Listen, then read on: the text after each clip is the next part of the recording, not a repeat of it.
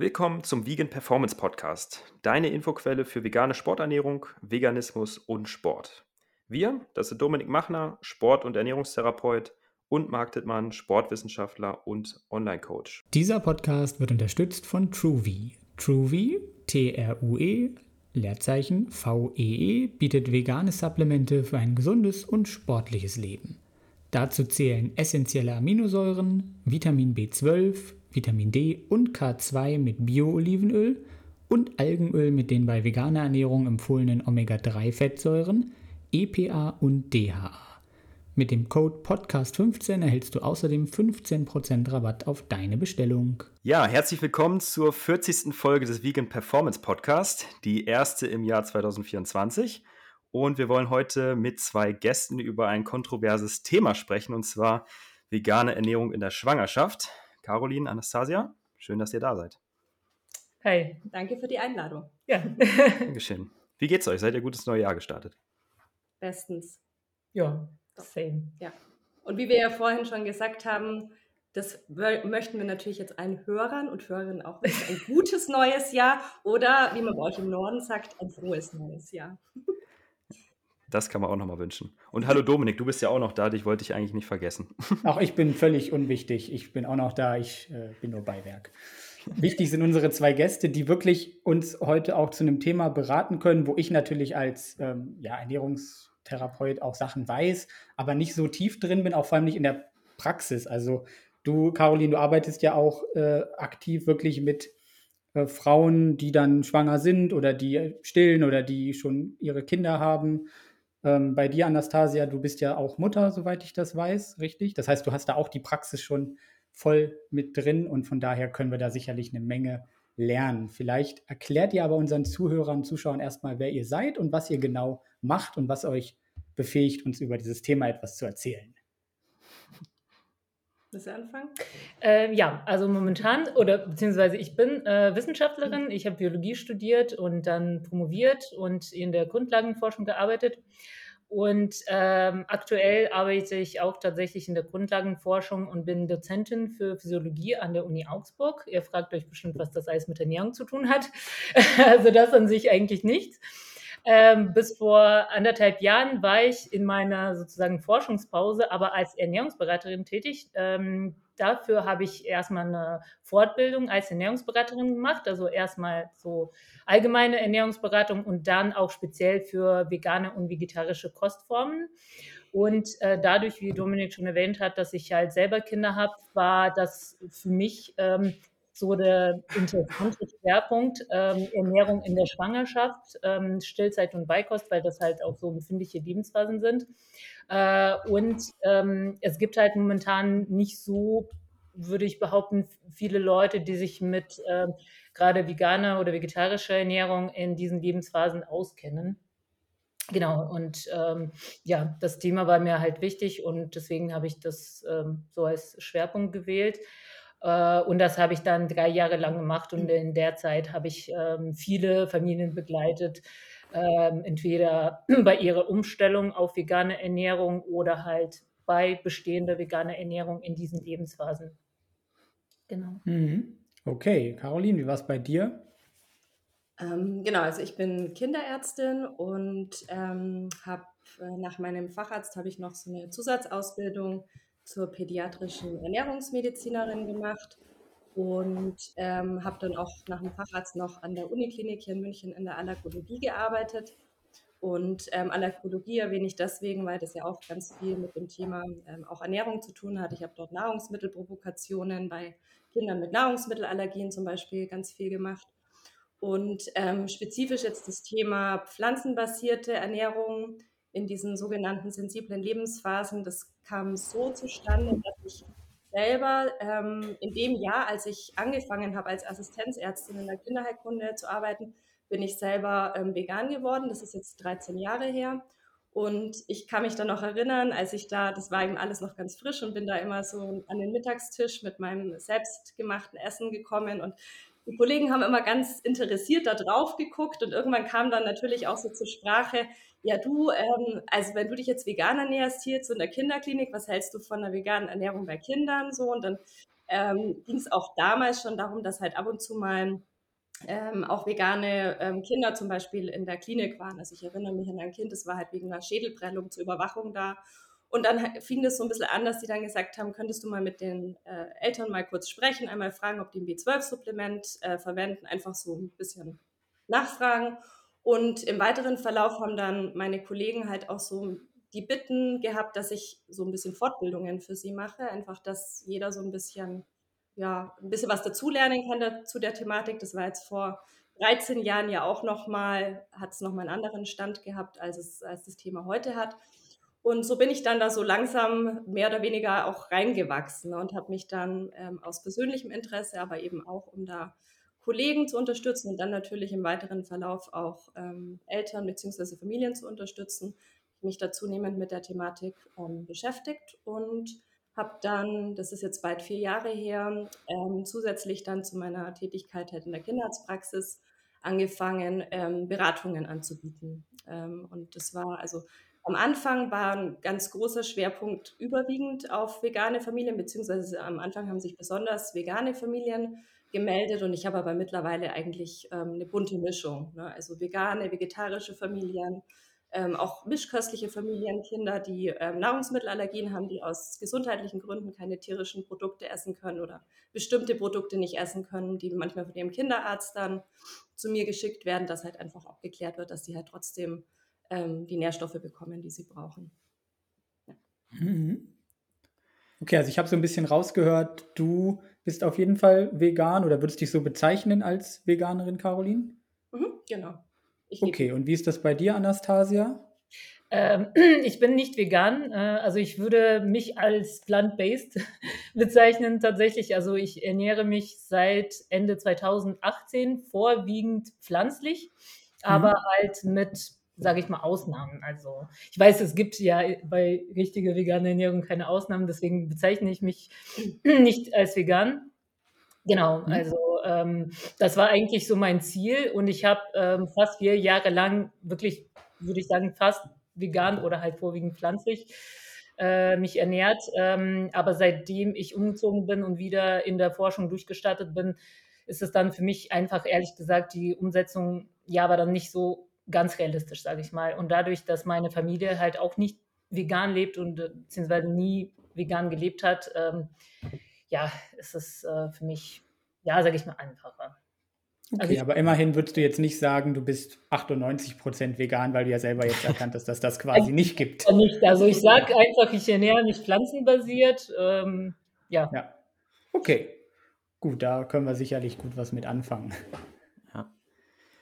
Wie kam das jetzt bei euch beiden, dass ihr euch so auf dieses Thema Schwangerschaft äh, bzw. Veganismus in der Kinderzeit, äh, Stillzeit spezialisiert habt? Ich habe gesehen, bei euch beiden ist das ja immer wieder Thema. Caroline, bei dir natürlich nur, das ist ja so deine Nische und bei Instagram äh, ist das ja auch richtig äh, bekanntes Thema, emotionalisierendes Thema. Gesehen, du bist ja auch fleißig gewachsen durch die äh, Beiträge, die du auch machst und ich glaube auch einfach sehr, sehr wertvoll so als Sicherheit für viele viele Mütter, viele Familien, die jetzt ja auch bei dir in der Beratung äh, sind. Wie kam das so, äh, dass ihr euch darauf spezialisiert habt? Also bei mir war schon so einer der Hauptpunkte, dass ähm, also das Thema vegane Kinder, gerade Kinderernährung ist ja schon immer in der Kritik gewesen und natürlich schon auch viel äh, von Seiten von Kinderärzten und ich habe, würde ich jetzt mal behaupten, einen sehr guten Einblick in, ja, ich sage auch mal den den Kenntnisstand zum Thema Ernährung von meinen Kolleginnen. Ähm, ohne das jetzt, also, nee, also es soll nicht wertend äh, gemeint sein, ne? die sind äh, in aller Regel fachlich ähm, hervorragende Kollegen und Kolleginnen, aber ich weiß zum einen, was man im Medizinstudium zum Thema Ernährung lernt, nämlich quasi nichts. Also ich hatte ein Wahlpflichtfach Ernährung, ja, wobei auch das grottenschlecht war, muss ich jetzt mal so sagen. Aber ansonsten, man lernt dazu eigentlich nichts. Ne? Also was macht man zur Ernährung? Man lernt in erster Linie sowas, also in der Pädiatrie, dann spezifisch, wenn es zum Thema Stoffwechselerkrankungen, ne? also irgendwelche speziellen Stoffwechselerkrankungen bei Kindern, wie werden die ernährt und so weiter. Ähm, da bin ich übrigens über dieses Thema, bin ich schon vor vielen, vielen Jahren zum Thema, kommen wir später drauf, Carnitin habe ich mich schon vor ganz vielen Jahren damit beschäftigt, weil ich mich mal sehr ausgiebig mit der äh, Isovalerian-Azidemie beschäftigt habe. Das ist so eine ganz seltene Stoffwechselerkrankung, die Carnitin supplementiert bekommen. Das nur am Rande. Aber mhm. ähm, genau, also ich weiß sozusagen den Kenntnisstand von Kinderärzten zu dem Thema Ernährung allgemein und insbesondere dann auch zum Thema vegane Ernährung. Und ich weiß, dass das Wissen also da ist quasi kein Wissen vorhanden. Es ist, ist, eine krasse Aussage, ja, und ich möchte nicht sagen, dass das für jeden Kollegen natürlich zutrifft, aber so im Großen und Ganzen kann man das so sagen. Natürlich gibt es ähm, Ärztinnen, die sich da besser damit auskennen, entweder weil sie persönlich, inter persönliches Interesse haben oder mhm. natürlich zum Beispiel Gastroenterologen sind natürlich auch besser ähm, informiert zu dem Thema. Aber okay, das ist sozusagen. Wenn man es nicht sein muss, ist man es nicht. Oder genau. nicht sein möchte, weil es einen genau, interessiert. Genau, genau. genau. Und ähm, das war der Ausgangspunkt, dass ich aber halt dann auf der anderen Seite gesehen habe, dass es halt einfach, es gibt eine zunehmende Zahl an Menschen, die sich halt zumindest pflanzenbasiert ernähren möchte, teilweise eben auch vegan ernähren möchte. Und die stoßen so ein bisschen da auf verschlossene Türen in den Kinderarztpraxen. Also da, wenn, also wenn das Wort vegan fällt, ist sowieso eigentlich direkt der Ofen aus, ja. Aber selbst wenn die Eltern einfach auch nur sagen, ich möchte kein Fleisch oder weniger Fleisch geben. Ich habe auch meine Familie in der Beratung gehabt, die waren pesketarisch unterwegs. Die haben dem Kind Fisch, Eier und Milchprodukte gegeben und die Kinderärztin hat Alarm geschlagen, weil dieses Kind kein rotes Fleisch zu essen bekommt, ja. Und also das so als Extrembeispiel, aber wie gesagt, also spätestens beim Thema vegan sind ganz viele Türen werden da zugeschlagen und die Eltern stehen dann ganz oft wirklich allein da. Also denen wird da auch nicht nur annähernd irgendwie ein bisschen Hilfestellung gegeben, auch da wieder gibt natürlich auch andere Kollegen, die da schon viel fortschrittlicher sind und die auch unterstützen. Ich habe auch schon Kinderärzte gesehen, die tolle Listen den Eltern rausgeben, was sie machen können, wenn sie ihrem Kind kein Fleisch geben möchten. Also das gibt es auch, gar keine Frage. Aber ich rede jetzt einfach so mal von den, von den überwiegenden Fällen, die ich so in den letzten Jahren gehört habe. Und ähm, naja, und dann habe ich halt das mir eine Zeit lang angeschaut und mir haben die Eltern ehrlich gesagt auch einfach leid getan, ja, weil sie es einfach, also die sind natürlich auch so in diesem Wust an, an Informationen, die man halt insbesondere jetzt auch mittlerweile auf Social Media zum Thema Ernährung bekommt, die sind damit völlig überfordert, können das teilweise einfach auch nicht gut einordnen und die, ich sag mal, die Wissensquelle, die sie normalerweise, wenn es um das Thema Gesundheit ihrer Kinder geht, in Anspruch nehmen, nämlich ihre Kinderärzte, die lassen die halt da komplett im Stich. Ja. Mhm. Und genau, und dann habe ich das sozusagen ähm, als meine Aufgabe gesehen und sehe es weiterhin als meine Aufgabe, dass ich die Familien da bestmöglich unterstütze. Ja, weil das ist, also wir, wir sprechen da später noch um das Thema äh, und ist es jetzt empfehlenswert, ein Kind vegan zu ernähren? wie auch immer. Aber ähm, wir haben erstmal die Ausgangslage, dass viele Eltern ihre Kinder nicht klassisch ernähren möchten, was auch immer das heißt auf dieser Bandbreite von weniger tierische Produkte bis gar keine tierische Produkte. Das ist die Ausgangslage und es hilft nicht besonders viel, einfach zu sagen, geht nicht, kannst du nicht machen, sondern muss schauen, dass man die Eltern da ähm, bestmöglich dabei unterstützt. Das ist zumindest meine meine Ansicht dazu. Ich würde auch sagen, dass wahrscheinlich eine Familie, wo jetzt wirklich beide Eltern vielleicht auch ethisch motivierte Veganer sind und dann wird gesagt, ähm, ja, lassen Sie das doch mal mit dem veganen Lebensstil, dass das eher dazu führt, dass der Kinderarzt gewechselt wird, als dass man da äh, den Rat annimmt. Also auch für die Ärzte vielleicht der Hinweis, so könnt ihr diese Menschen nicht erreichen, weil ihr einfach nicht deren Lebenswelt anerkennt. Genau so ist es. Und das ist eben, das ist ein guter Punkt, den du ansprichst, ne? weil ähm, jeder Mensch hat ja auch irgendwie andere ethische und moralische Vorstellungen. Und wenn sich jemand noch mit dem Thema Veganismus äh, entweder nicht beschäftigt hat oder da gibt ja auch solche Beispiele, so im Laufe des Lebens andere äh, Ansichten dazu ähm, gewinnt, sage ich mal, oder wie auch immer, ähm, da fällt vielleicht auch, fehlt so ein bisschen auch die Empathie einfach oder die, das Vorstellungsvermögen, in welcher Situation sich solche Familien ähm, auch befinden können. Ja? Und also ich habe nicht selten mit wirklich verzweifelten Familien zu tun und da, also da laufen auch Tränen, ja. Und das ist, also ich finde es schlimm, was man da teilweise so mitbekommt. Und das wohlgemerkt von Familien, die, und das würde ich quasi ohne Ausnahme sagen, das sind alles Familien, die ähm, extrem bemüht sind, das, was sie tun, bestmöglich zu tun, die natürlich das Beste für ihr Kind wollen. Und wenn die dann trotzdem mit ähm, Vorwürfen wie, ähm, ja, das ist Kindswohlgefährdung etc. konfrontiert werden, das ist schon krass. Und da ja, ich meine, können wir jetzt gleich einen Riesenfass aufmachen, aber für mich geht das ja dann auch weiter. Ne? Solche, ähm, solche Situationen führen ja nicht selten dazu, dass sich da im weiteren Verlauf, da baut sich ja unglaublicher Druck auf, dann eben auch am Familientisch beim Essen und ja, vielleicht kommen wir später noch dazu. Vielleicht auch, wenn man eine Person hat, die vegan ist und eine, die vielleicht vegetarisch ist oder noch mischköstlich ist und dann hast du quasi den Arzt, der sagt, ja, aber das geht doch nicht und wie kannst du das verantworten? Ich stelle mir so Tischgespräche dann vor, wie das irgendwie die Familiendynamik auch durchaus belasten kann. Absolut. Das jetzt auch kürzlich wieder gehört, äh, im Coaching sowie im Privat habe ich natürlich auch viele Frauen, die äh, teilweise schon Mütter sind oder noch werden wollen. Und was man da wohl an Gegenwind erfährt, ist wirklich unglaublich. Oder wenn man mal in Zeitungen reinschaut, da ist das ja auch immer wieder Thema, diese Kontroverse. Und äh, das macht, glaube ich, einfach, einfach nur Angst, weil eine Mutter hat, glaube ich, äh, unglaubliches Verantwortungsbewusstsein für ihre Nach ihren Nachwuchs. Und wenn man dann da einen Fehler macht, dann ja, ist man dann natürlich auch irgendwie im, im Schussfeuer und macht sich Vorwürfe, wenn das passieren sollte. Und entsprechend hat man Angst, will man es gut machen. Und wenn man dann auch irgendwie Gegenwind erfährt, ist das natürlich super schade. Deswegen habe ich da dich auch schon häufig empfohlen, Caroline, an äh, Bekannte, an Leute im Coaching, dass sie sich da Rat holen können. Danke. Okay, dann kommen wir doch mal vielleicht zur ja, es ist vielleicht sogar die wichtigste Frage, aber natürlich auch nur eine. Gibt es denn einen wissenschaftlichen Konsens zur, sage ich mal, Sicherheit einer veganen Ernährung in der Schwangerschaft, in der Stillzeit, aber auch dann in der Beikost sozusagen? Gibt es da Aussagen von Fachgesellschaften zu? Ist das sicher? Kann man das machen? Die klare mhm. Antwort lautet Jein. es kommt drauf an. Die Frage ist, was man jetzt unter einem wissenschaftlichen Konsens zur Sicherheit versteht. Ähm, was zumindest die Fachgesellschaften, die uns bekannt sind, momentan zum Thema ähm, vegane Kinderernährung sagen, ist, dass es prinzipiell möglich ist.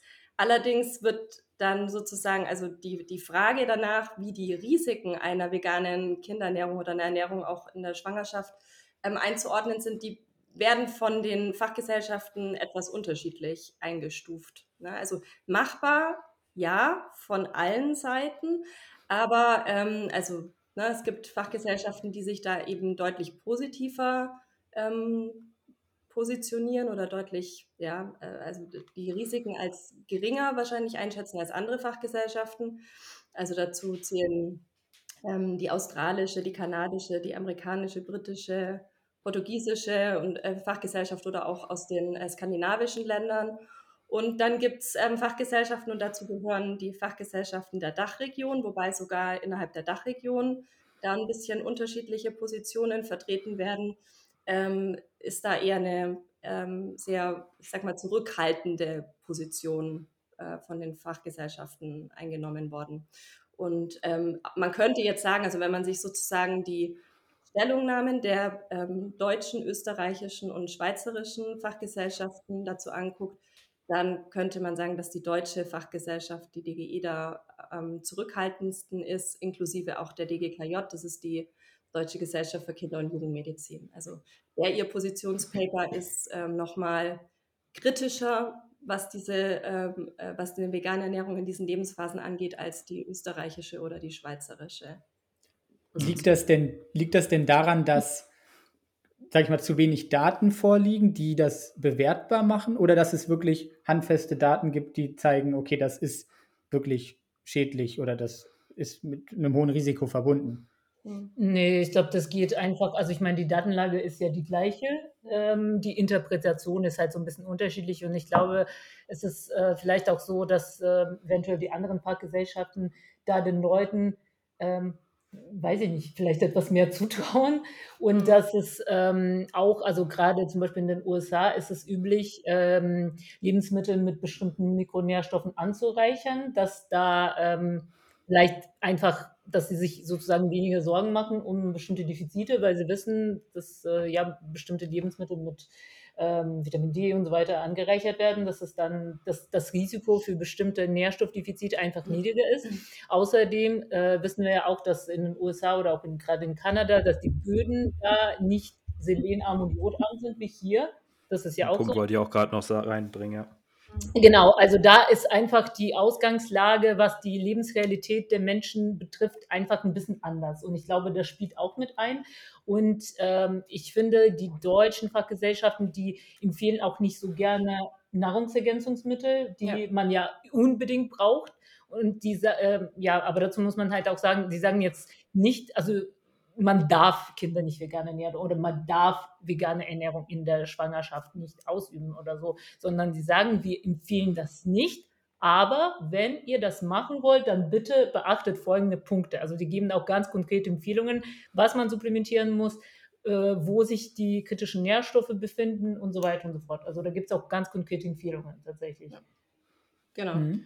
Das ist sozusagen die, die unterschiedliche ähm, ja, Einordnung und was man vielleicht noch, weil das, ähm, Dominik, hattest du ja, glaube ich, auch so kurz angeschnitten, also was man bei dem Thema ähm, einer, einer rein veganen ähm, Kinderernährung ähm, schon dazu sagen muss, und das sagt zumindest ich auch schon, seit ich zumindest äh, meine Beratungstätigkeit auch mache und auch schon davor, wir haben, und das wissen die meisten Menschen, wir haben keine Langzeitstudien zum Thema vegane Kinderernährung. Das haben wir nicht. Ne? Also wir haben schon, es gibt so ein paar ähm, Studien aus den 70er und 80er Jahren, wo so ein paar ähm, vegane Kinder untersucht worden sind. Da hat man so ein paar äh, Mikronährstoffe sich angeguckt, man hat sich anthropometrische Daten angeguckt. Ähm, aber dass man jetzt sozusagen eine Kohorte an veganen Kindern über den Zeitraum von vielen Jahren oder gar Jahrzehnten beobachtet hat, das haben wir nicht. Das wissen aber die meisten auch. Ne? Und das ist natürlich etwas, das ähm, wird unter anderem auch ähm, von der deutschen ähm, oder von den deutschen Fachgesellschaften auch als kritisch ähm, beurteilt, beziehungsweise es wird auch als ähm, Grund dafür genommen, dass sie eben ähm, einer veganen Ernährung kritisch gegenüberstehen. Und klar, also das, das muss man schon auch immer einräumen. Ähm, das, was wir an Studiendaten haben zu veganen Kindern, sind überwiegend Querschnittsstudien. Ähm, wir kriegen da zwar immer mehr Daten auch dazu und ähm, da ist auch unter anderem auch der Professor Keller ähm, auch sehr aktiv mit den Veggie-Studien ähm, zu Kindern und auch zu Jugendlichen, die sich ähm, vegan ernähren. genau, aber das ist etwas, was zumindest auch von den deutschen Fachgesellschaften betont wird, dass es keine Langzeitstudien zu veganer Kinderernährung gibt. Also wie bei der Corona-Geschichte, keine Langzeitstudien, deswegen vegan lieber nicht machen.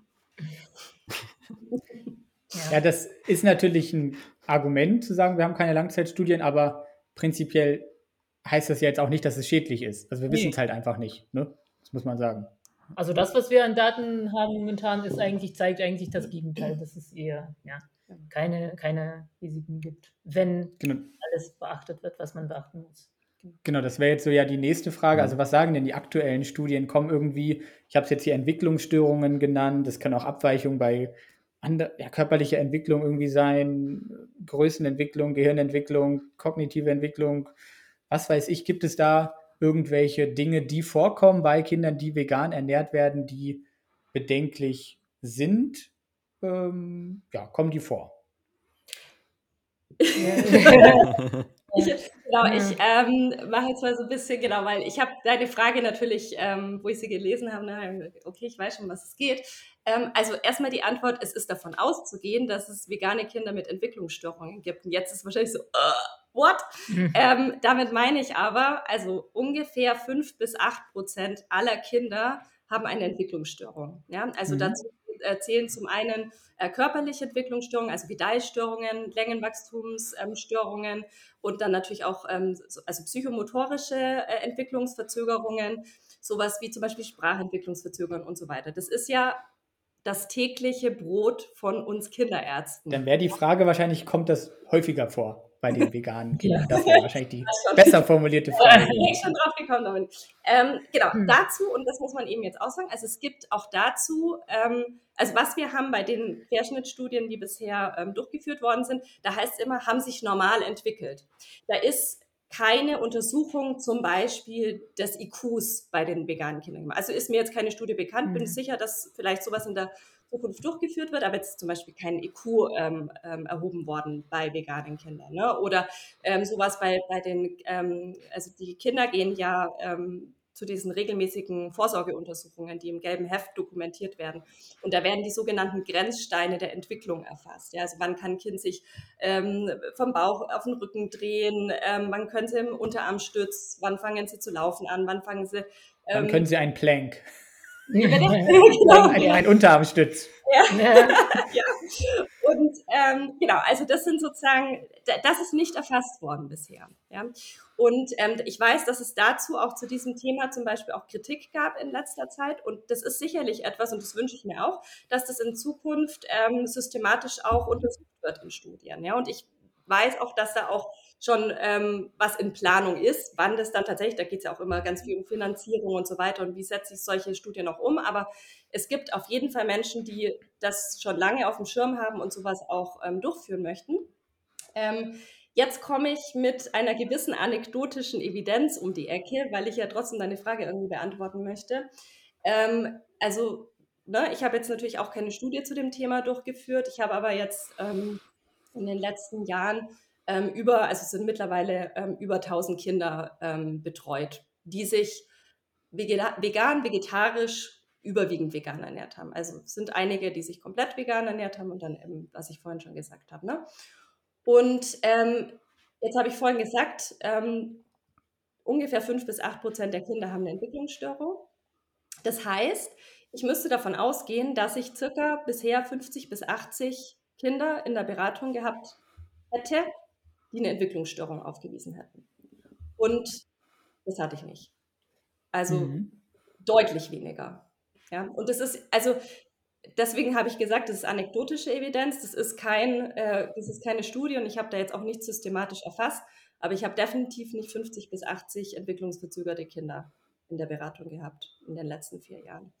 Und ähm, ich möchte jetzt auch nicht so weit gehen und dann, ne, also alle Eltern denken, ihr Kind ist das Allerschönste und auch das Allerintelligenteste. ich bekomme eigentlich regelmäßig dann auch so Nachrichten, ne, dann irgend so ein Follow-up nach ein oder zwei Jahren. Also, ein Kind geht super. Ich erfasse ja auch immer, also ich lasse mir zum Beispiel auch immer von den Familien die äh, Dokumentationen der U-Untersuchungen ähm, schicken. Ne? Also zum einen die perzentilen Kurven für Gewicht, Länge, BMI, Kopfumfang und zum anderen ist ja dann auch immer im vorderen Teil des gelben Heftes wird dokumentiert, ob die Kinder sich normal entwickeln.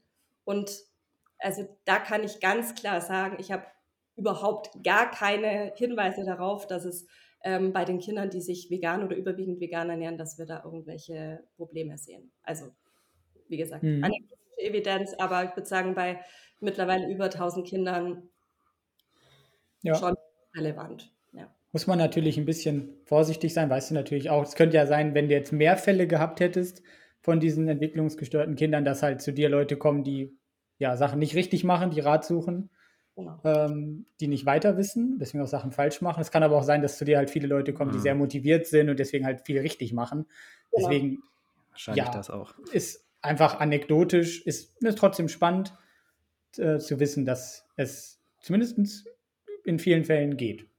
Genau, aber das ist also das, was du da erwähnst, das ist ganz wichtig. Das ist dieser sogenannte Selektionsbias und deswegen mache ich zum Beispiel jetzt auch keine Posts, zum Beispiel auf Instagram, wo ich sage, hey, also vegane Kinder äh, entwickeln sich überdurchschnittlich gut. Schaut mal, was mir die Eltern da alle schreiben, weil mir natürlich das vollkommen bewusst ist. Ne? Und also Familien, die eine Ernährungsberatung in Anspruch nehmen, da muss man schon auch davon ausgehen, dass die ähm, sozusagen sozioökonomisch eher besser gestellt sind. Und wir wissen zum Beispiel auch, dass zumindest bestimmte ja. Entwicklungsstörungen eben auch mit dem sozioökonomischen Status der Eltern ähm, zusammenhängen. Ja, ich auch schon sagen gerade.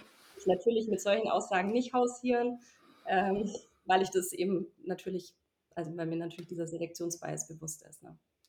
Würde das, das bringt mich jetzt auf eine interessante, vielleicht etwas provokante Frage, aber würdest du denn sagen, dass vielleicht dann Leute mit einem, ja, vielleicht weniger Interesse an Ernährung, gut, die entscheiden sich vielleicht nicht vegan zu leben, aber sagen wir mal, jemand ist sozioökonomisch vielleicht nicht so gut aufgestellt. Würdet ihr diesen Leuten empfehlen, dann sich vegan ihre Kinder zu ernähren, wenn das Interesse vielleicht auch nicht besteht, sich da so hundertprozentig mit zu beschäftigen oder auch Beratung in Anspruch zu nehmen? Ist das vielleicht auch einer der Gründe, warum die Fachgesellschaften das nicht empfehlen, weil es vielleicht einfach mit einem Mehraufwand verbunden ist?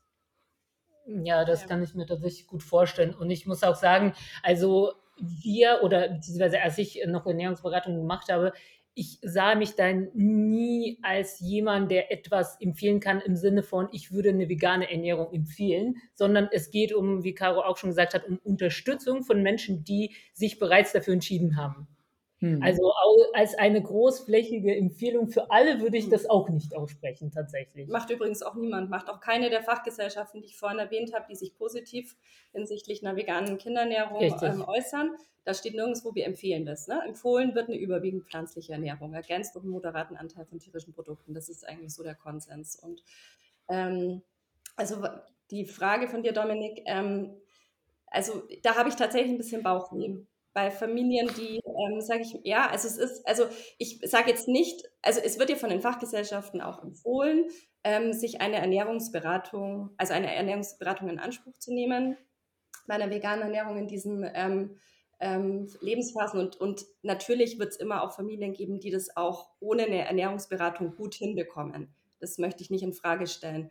Aber ich habe schon ein bisschen Bauchweh bei dem Gedanken daran, und das sage ich auch öfter mal so im Gespräch mit Freunden, dass ich immer sage, also die Realität, natürlich bilden die Familien, die bei mir sind, nicht die Realität ab. So, so blenden kann die eigentlich gar nicht sein, ja. Und ich weiß ja, und es, es muss ja so sein, dass es da auch eben diese Ausreißer gibt, wo Kinder dann einen massiven B12-Mangel haben, weil die Eltern sich gewehrt haben, äh, geweigert haben, ein B12-Supplement zu nehmen aus irgendwelchen ideologischen Gründen. Ne?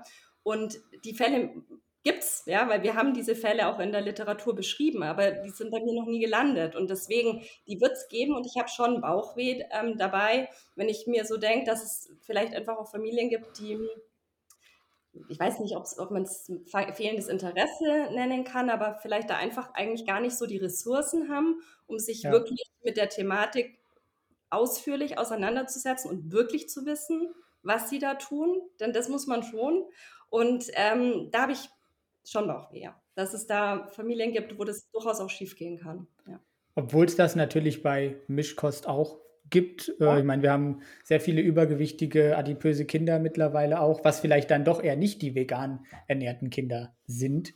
Ähm, meine Freundin ist ja Sozialarbeiterin, die hat dann in der Schule mal gearbeitet und da war dann die Brotdose mit ähm, Nutella-Brot und Milchschnitte. Ne? Da war kein Obst, nichts, nicht mal irgendwie vernünftige Milchprodukte quasi, sondern halt irgendwie sowas. Ne, das gibt es ja auch. Ich habe, äh, also da habe ich ja auch, also tatsächlich massenweise solche Fälle in der, in der ähm, Kinderarztpraxis schon gesehen. Ne? Also ich erinnere mich an ein Kind, das ähm, mit ähm, eineinhalb Jahren von seiner Mutter mit, also das hat am Tag ähm, eineinhalb Liter Kuhmilch mit Zucker bekommen.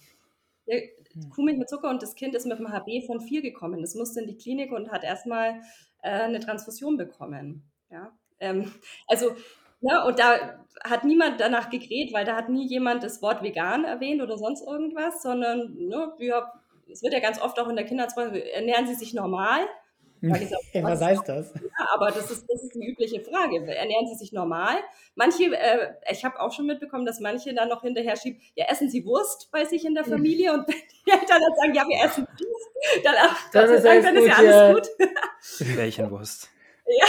Bärchenwurst, ja. Ähm, Ferdi genau, Fuchs. Daher, also jetzt gerade so diese, diese Kinder, die mit ähm, ganz großen Mengen an Kuhmilch äh, ernährt werden und einen wirklich massiven Eisenmangel haben und mit einer krassen Anämie in die Klinik kommen. Das ist, also das war jetzt kein Einzelfall, den ich jetzt berichtet habe. Ne? Das ist jetzt nicht, dass es jede Woche kommt, aber und Adipositas hast du jetzt gerade schon erwähnt, das ist ja sowieso, wir haben ein, ein Riesenproblem, ja, dass wir ja wirklich auch eine zunehmende ähm, Zahl an ähm, adipösen Kindern und Jugendlichen mit den entsprechenden äh, Folgen bekommen. Ne? Also dass dann auch schon ähm, Kinder in der, in der Pubertät mit äh, beginnendem Prädiabetes äh, und Hypertonie und so weiter äh, in die Praxis kommen. Und das ist, das ist die tatsächliche Realität, die wir, die wir natürlich dann tatsächlich auch im, im, in unserem Alltag sehen. Ja. Jetzt haben wir schon über nicht vegane Fälle gesprochen, wo es auch Probleme gibt. Aber gibt es denn gar keine Daten bei vegan ernährten Kindern, dass da irgendwie zum Beispiel die Größe zum Beispiel nicht oh. der entspricht äh, von, sag mal, normal oder mischköstlich ernährten? Das habe ich jetzt schon häufiger gehört in der letzten Zeit, dass es zumindest dazu Daten gibt. Ob das jetzt gut oder schlecht ist, das ähm, mag ich an der Stelle nicht bewerten. Das kannst du ja oder ihr vielleicht auch noch was zu sagen. Mhm. Ja, das wollte ich eigentlich auch dazu sagen, dass es äh, schon so Hinweise aus einigen Studien gibt, obwohl man natürlich dazu immer sagen muss, dass die meisten davon relativ kleine Studien sind, also mit, mit wenig Kindern. Also Veci-Studie ist, glaube ich, eine der größten, die es momentan gibt tatsächlich.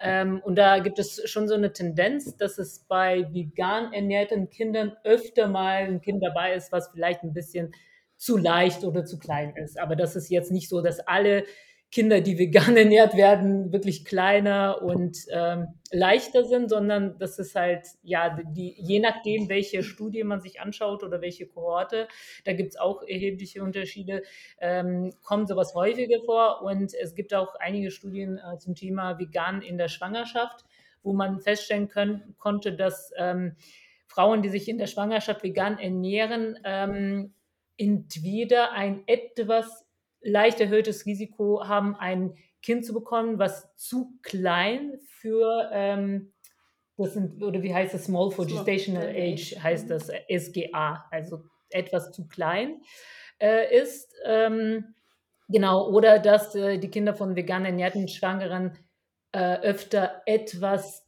kleiner sind, aber halt im Normbereich.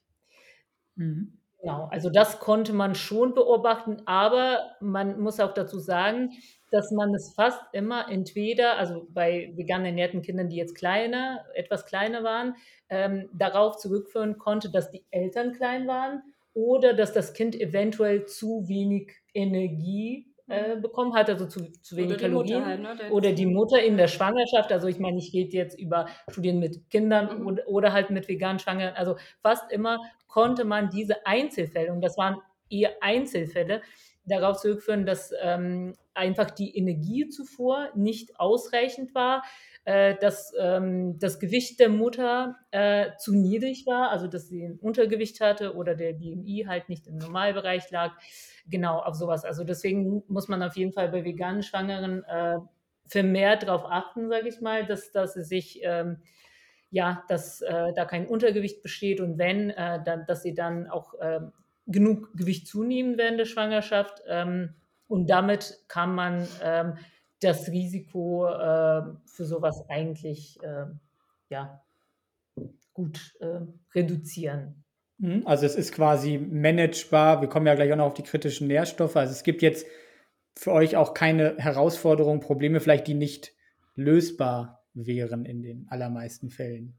Nein, also das ist halt etwas, worauf halt man achten sollte und deswegen wird auch oft darauf hingewiesen. Also gerade, also das, das betrifft nicht nur vegane Schwangere, sondern wenn eine Frau, die schwanger wird, untergewichtig ist, dass sie halt auch mehr Gewicht zunehmen muss, dass sie auf eine ausreichende Energiezufuhr achten muss und Proteinzufuhr und so weiter und so fort. Und halt mhm. natürlich, also bei vegan oder vegetarisch ernährten Schwangeren auf die ganzen kritischen Nährstoffe. Und genau. was man vielleicht auch an der Stelle einmal erwähnen müsste, wenn es jetzt gerade um ähm, vegane Schwangere gibt, also es gibt ja eine Assoziation, keine kausale, aber es gibt eine Assoziation zwischen ähm, ähm, veganer Ernährung und Essstörungen. Ja? Mhm, und ähm, also nicht, dass sozusagen der Veganismus zu einer Essstörung führt, aber ähm, man kann sozusagen den Veganismus vorschieben bei einer zugrunde liegenden Essstörung. Und auch essgestörte und untergewichtige Frauen werden schwanger, ja, also manchmal ja nicht, manchmal ist es ein Hindernis, um schwanger zu werden, aber es gibt durchaus und jetzt, also sowohl äh, das, was ich auch früher in der, in der, bei uns in der Kinderklinik gesehen habe, das, das ist keine krasse Ausnahme, dass deutlich untergewichtige Frauen ähm, schwanger werden. Und ähm, das darf man auch nicht vergessen und das ist meines Wissens nach, also bei den Studien, von denen wir jetzt gerade gesprochen haben, auch nicht systematisch untersucht worden, ob eventuell bei diesen Frauen ähm, zum Beispiel auch eine Essstörung einfach vorlag. Ne? Die haben sich ähm, als vegan klassifiziert und möglicherweise vielleicht aber einfach auch eine Essstörung gehabt und auch nicht entsprechend, ähm, also schon vor der Schwangerschaft ein zu niedriges ähm, Körpergewicht gehabt und dann auch nicht ähm, ähm, adäquat zugenommen in der Schwangerschaft. Darf ja. man auch nicht ja, halte ich auch für eine Möglichkeit auf jeden Fall. Ist ja auch an sich nicht überraschend, ne, wenn die Eltern schon leichter sind, weil sie sich rein pflanzlich genau. ernähren. Und da weiß man ja auch, die sind im Schnitt ein bisschen leichter. Dann wird mhm. das Kind ja wahrscheinlich auch im Schnitt so ein bisschen leichter. Und dass es schlechter ist, dass das Kind kleiner wird, kann man ja auch nicht immer sagen. Ne? Wenn sie im Normalbereich landen, äh, immer größer werden, ist ja auch, was chronische Krankheiten angeht, sogar ein Nachteil. Ne? So Richtung Krebserkrankung sagt man ja auch, größere Menschen, Individuen werden ja schneller krank oder erkranken häufiger an Krebs zum Beispiel. Deswegen wäre ja auch das jetzt nicht unbedingt ein Kritikpunkt, wenn man im Normalgewicht, äh, Normalbereich, was die Größe angeht, landet. Ne? Das, das, ist ein guter Punkt. Und es ist ja zum Beispiel auch so, dass wir ja schon sehen, dass ja auch in den letzten Jahrzehnten, also das, ähm, das Geburtsgewicht inklusive Kopfumfang der Kinder wird ja im äh, Verlauf immer größer auch die Sektiorate, also die Kaiserschnittrate steigt entsprechend. Ja. Also wir haben ja immer häufiger diese Diagnose äh, Missverhältnis, also wo der kindliche Kopf einfach nicht mehr durchs mütterliche Becken durchpasst. Also einfach so diese Vorstellung, immer mehr, immer größer, immer schwerer ist besser, das ist einfach nicht richtig. Ja. Und wir haben ja, wenn wir jetzt uns sozusagen anschauen, die Perzentilen für das ähm, Geburtsgewicht oder für den Kopfumfang von Neugeborenen, dann sehen wir ja da den Durchschnitt der Bevölkerung und wie gesagt, also noch vor, ich kann jetzt keine konkreten Zahlen nennen, aber noch vor 100 Jahren hatten wir kleinere Kopfumfänge und kleinere, also nicht, dass ich jetzt sage, ne, da haben wir ja natürlich auch öfter mal mangelernährte, ähm, natürlich auch Mütter und Kinder gehabt. Also das nicht falsch verstehen. Aber grundsätzlich dieser Gedanke zu glauben, es wäre gut und, und immer noch besser, wenn wir immer größer werden und der Kopf vom, vom Neugeborenen immer noch größer, Nein, das ist ein, das ist ein Trugschluss, ja. Und da, solange die Kinder sich im Normalbereich befinden und wenn sie da eher vielleicht auch im etwas unteren Bereich sind, das ist nicht per se als negativ einzuschätzen. Ja, wäre ich vielleicht auch als normales Kind geboren, wenn ich nicht so einen großen Kopf gehabt hätte und meine Mutter vegan gewesen wäre. Ja, vegane Ernährung in der Schwangerschaft kann auch Vorteile haben, wie wir auch wissen, tatsächlich. Dass das, das Risiko für Präeklampsie zum Beispiel eine sehr schwerwiegende Schwangerschaftskomplikation ist bei Frauen, die sich vegan oder vegetarisch ernähren, niedriger. Genau. Also, ja. Mhm. weil, also das, das heißt, ja, wir haben ein sehr ähm, problemorientiertes Gespräch ja auch im Moment. Vielleicht können wir das kurz einschieben. Also, ja. wie ist das denn bei, ja, Schwangerschaft hast du ja schon gesagt, gibt es denn auch bei Kindern oder bei jungen Erwachsenen vielleicht, mal abgesehen von Erwachsenen, da gibt es ja viele Daten, auch ja, Vorteile einfach für eine vegane Ernährung, sehr pflanzenbasierte Ernährung?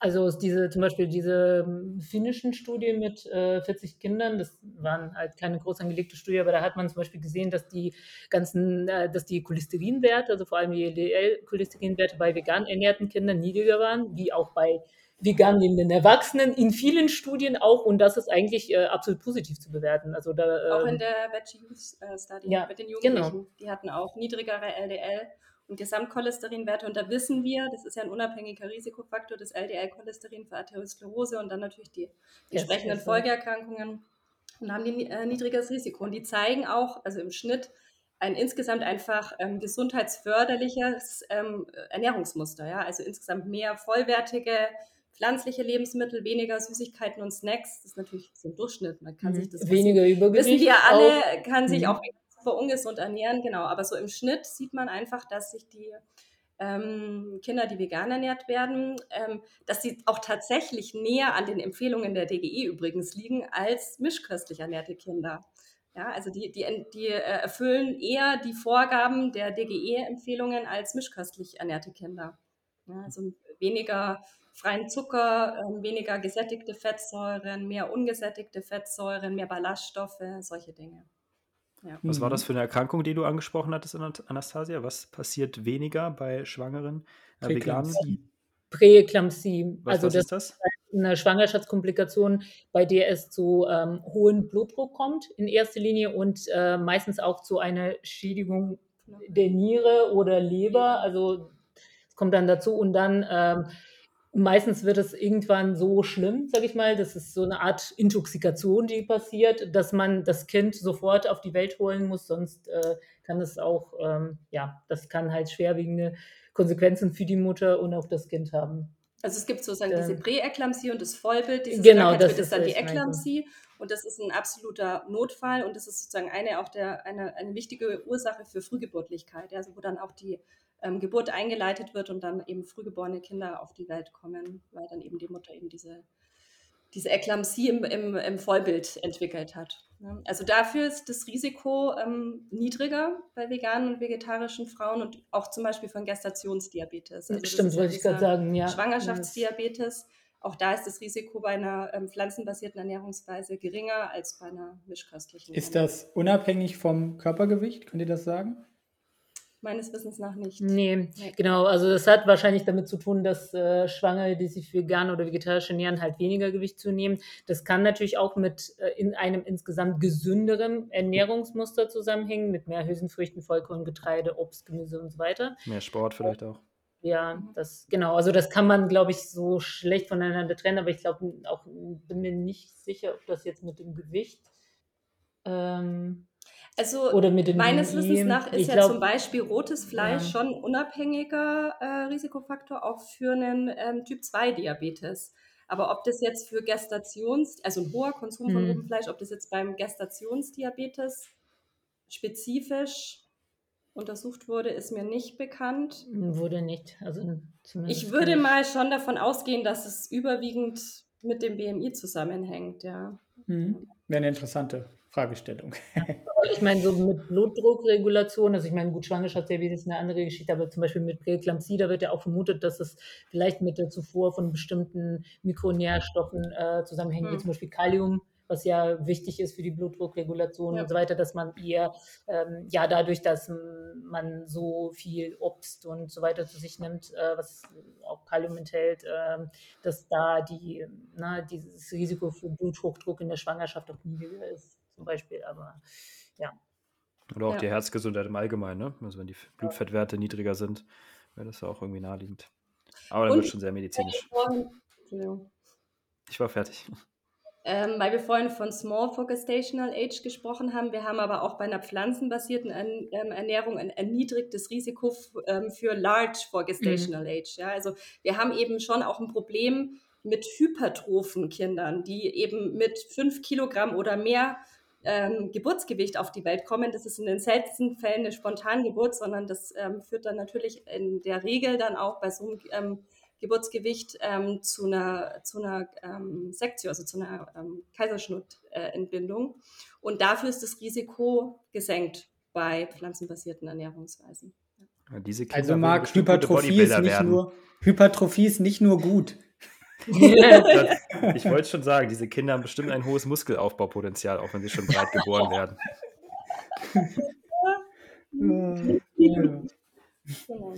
Ähm, okay, vielleicht kommen wir zur nächsten Frage, ähm, ob die sogenannten kritischen Nährstoffe in der Schwangerschaft, Stillzeit und Beikost denn die gleichen sind, wie, sage ich mal jetzt, wenn ich mich jetzt vegan ernähren würde oder mag oder ihr. Also ist das bei Erwachsenen genauso wie bei Kindern oder gibt es da noch, oder in der Schwangerschaft, Stillzeit, wie gesagt, gibt es da noch weitere, andere, müssen wir da mehr Dinge beachten, erhöhter Bedarf, schlechtere Absorption, was auch immer, fällt euch äh, irgendwas ein?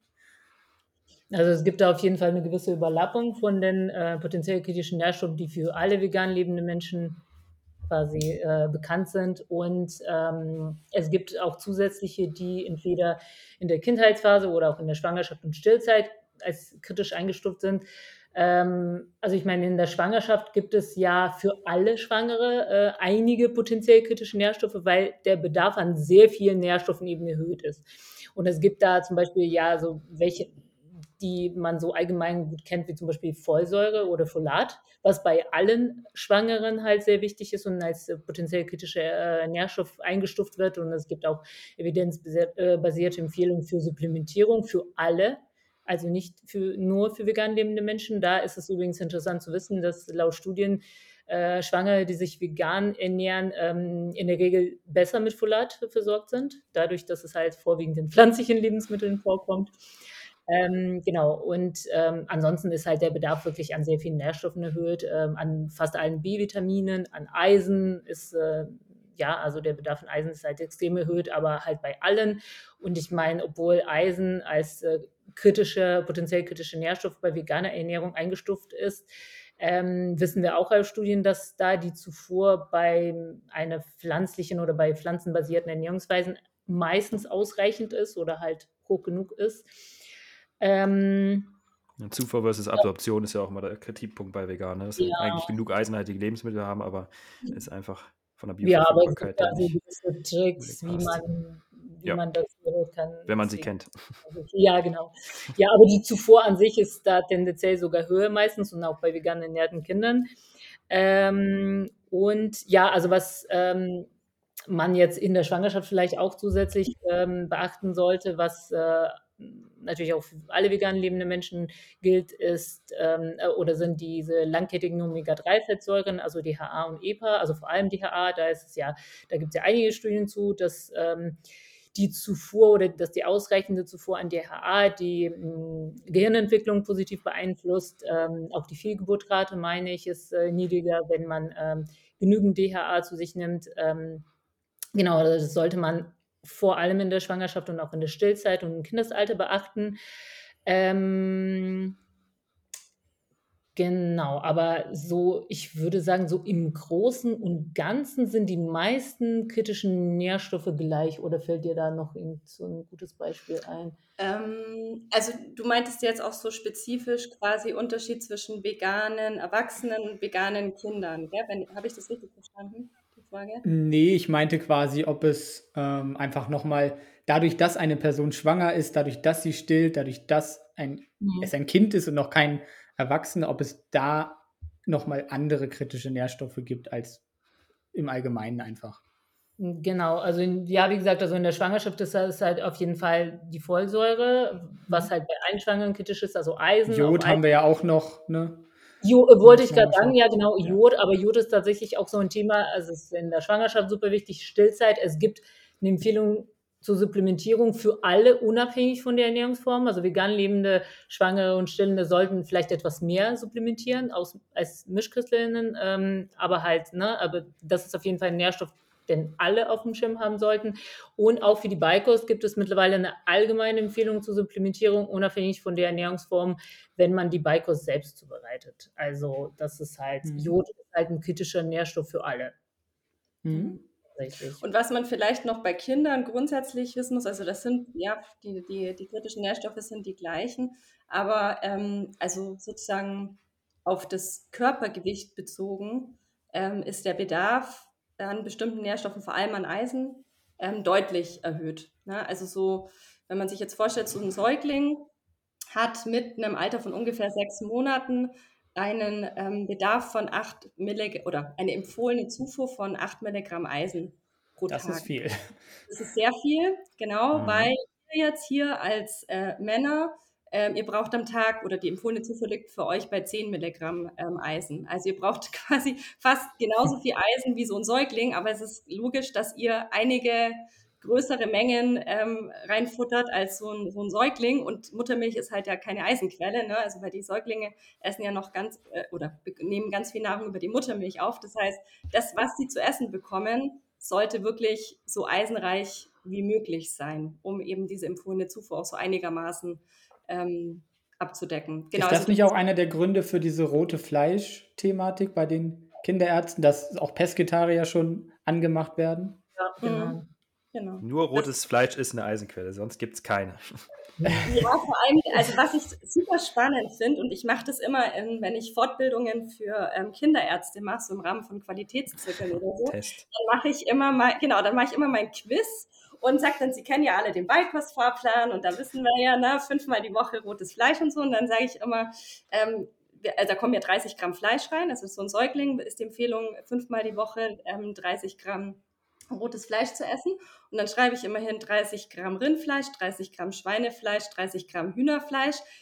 Schätzen Sie mal, wie viel Eisen ist da drin? Und davor sage ich Ihnen noch, die empfohlene Zufuhr liegt bei 8 Milligramm am Tag und dann, dann kommt irgendwas mit 5 Milligramm, 6 Milligramm pro 30 und es ist halt ein Bruchteil dessen. Ja, also die, selbst bei einem äh, mischköstlich ernährten Kind, was diese 30 Gramm Fleisch am Tag bekommt, wird nur 10 Prozent dieser empfohlenen Zufuhr an Eisen über dieses rote Fleisch abgedeckt.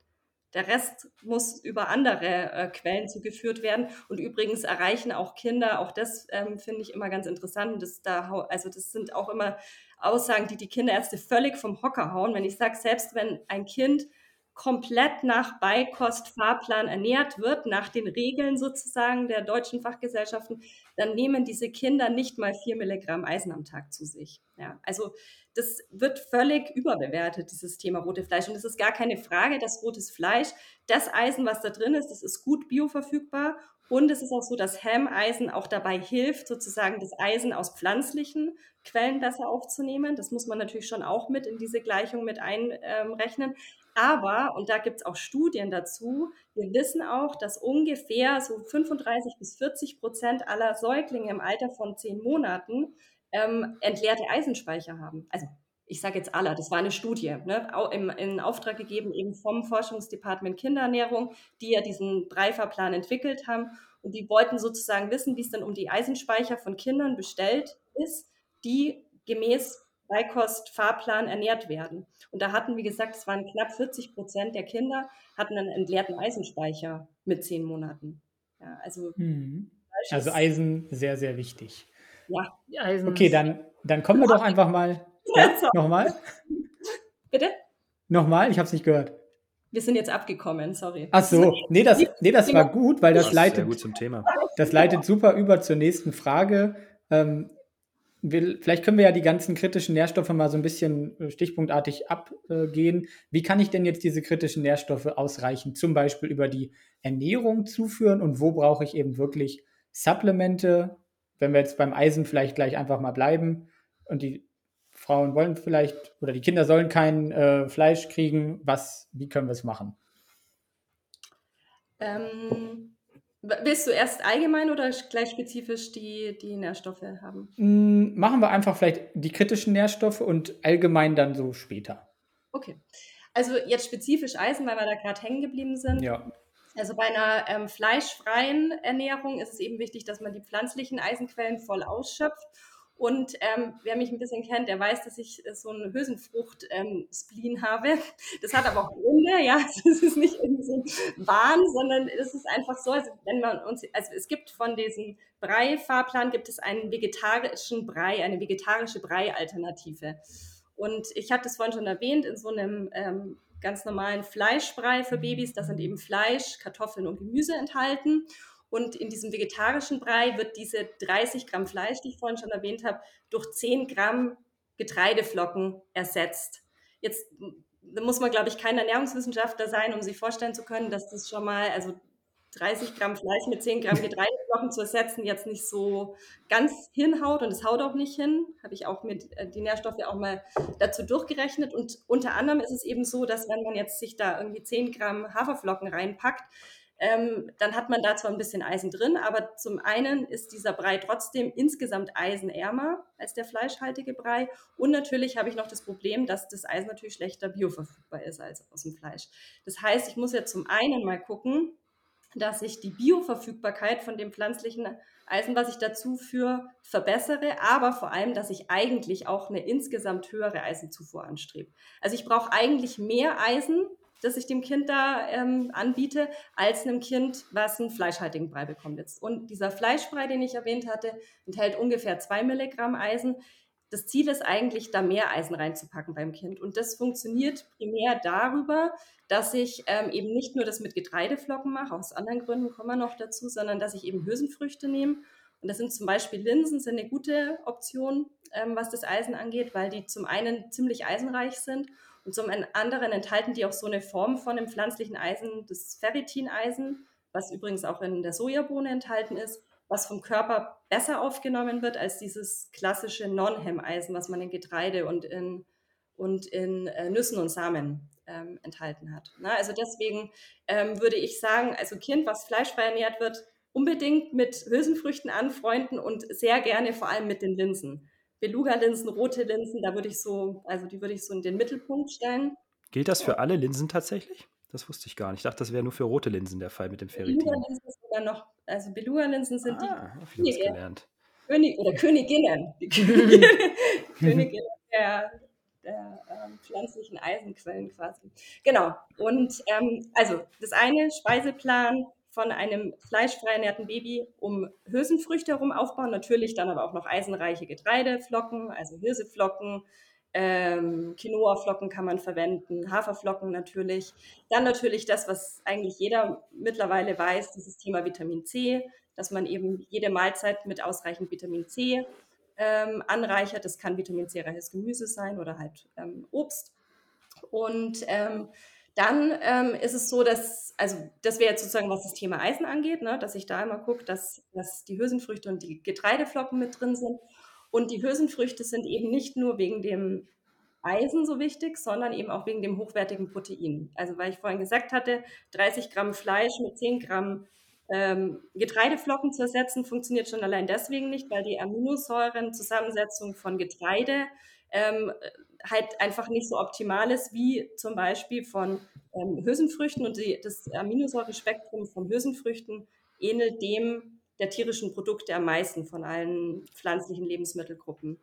Und ähm, warum Protein, warum so wichtig? Naja, also das sind ja eben Babys im Wachstum, die haben einen hohen Bedarf an Aminosäuren, insbesondere an bestimmten essentiellen Aminosäuren, die fürs Wachstum sehr wichtig sind. Unter anderem Lysin zählt da dazu und Lysin wiederum ist eben eine ähm, Aminosäure, die wir vor allem in den Hülsenfrüchten bei den pflanzlichen Produkten finden.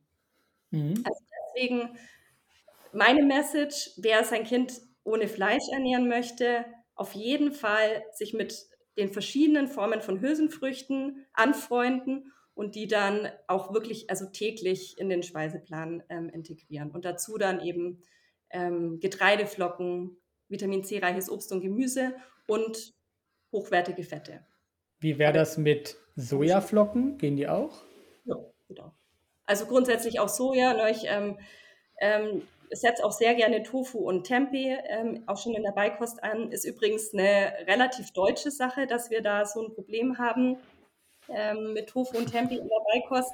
Also ähm, ich verbringe ja ziemlich viel Zeit meines Lebens in Portugal und habe mich da auch mit den Ernährungsempfehlungen zum Beispiel auseinandergesetzt. Und das ist zum Beispiel ganz klassisch. Also die haben sozusagen einen ähm, Vorschlag für die Beikost im, für mischköstlich ernährte Babys und für vegetarisch und vegan ernährte Babys. Und das zum Beispiel ganz selbstverständlich wird da der Tofu ab dem sechsten Lebensmonat mit eingebaut. Und das ist auch in anderen Ländern so. Ja? Also so das Thema mit Soja oder auch mit Pseudogetreide wird hier in Deutschland auch mit einer aus meiner Sicht nicht, nicht im Verhältnis stehenden Vorsicht ähm, quasi behandelt. Und das, ist, das sind alles so Lebensmittel, da machen wir uns in Deutschland unglaublich viel Gedanken. Die werden in anderen Ländern, ohne mit der Wimper zu zucken, ganz normal in die, in die Beikost integriert.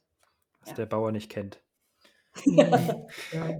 Wie ist das mit den Hülsenfrüchten, dachte ich mir gerade. Das wusste ich gar nicht, dass man in dem Alter das schon essen darf, sozusagen. Wenn ich mir vorstelle, dass ich damals schon Hülsenfrüchte gegessen hätte äh, mit äh, Blähungen, ist das äh, für Kinder besser verträglich? Muss man da ein bisschen vorsichtig auch das hochschrauben oder ist das jetzt nichts anderes eigentlich als für erwachsene Menschen?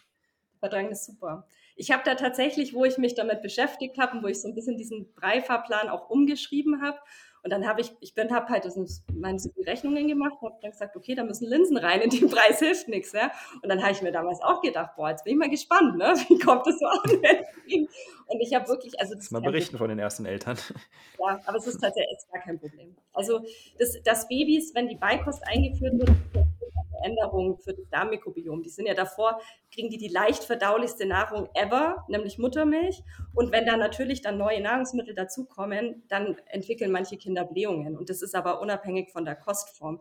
Und ich habe überhaupt keine Häufung an, an Problemen, was die Verdauung angeht, bei äh, Kindern, die oder bei Babys, die Hülsenfrüchte bekommen. Ist gar kein Problem. Schön einweichen, gescheit weich kochen. Geht wunderbar. Vielleicht mhm. da mal eine etwas persönliche Frage dazu, weil das ja auch mit der Verdauung einfach viele betrifft, auch bei Veganen. Hast du die Erfahrung gemacht, dass äh, Kinder, die per Kaiserschnitt geboren sind, dass die mehr Probleme haben mit schwer verdaulichen Lebensmitteln, mit Hülsenfrüchten, dass die mehr Blähungen haben als ähm, Kinder, die normal zur Welt gekommen sind?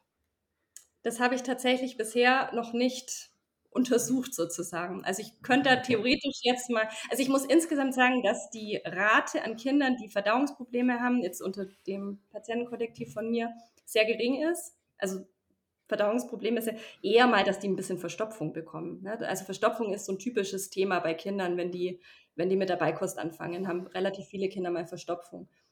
Blähungen und, oder gar jetzt also wirklich auch schmerzhafte Blähungen absolute Rarität.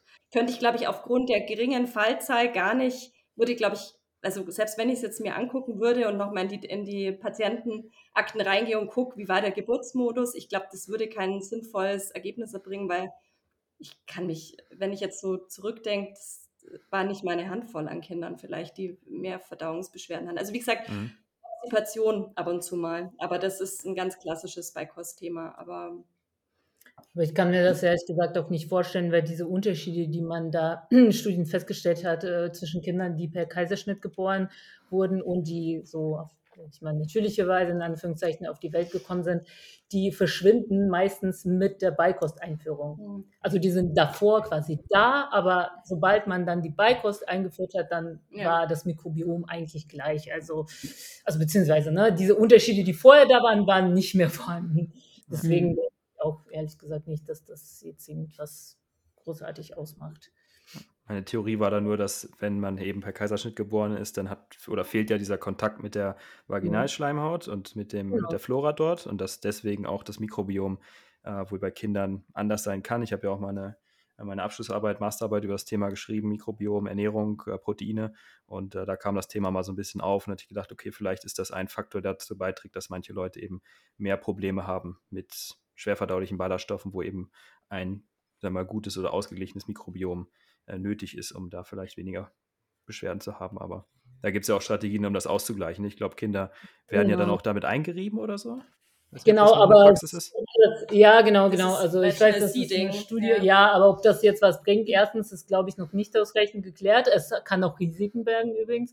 Und zweitens, ich meine, wie gesagt, also so, sobald man die Beikost einführt, stellt sich das Mikrobiom sowieso um. Also von daher mhm. würde ich da jetzt ähm, ehrlich gesagt, also.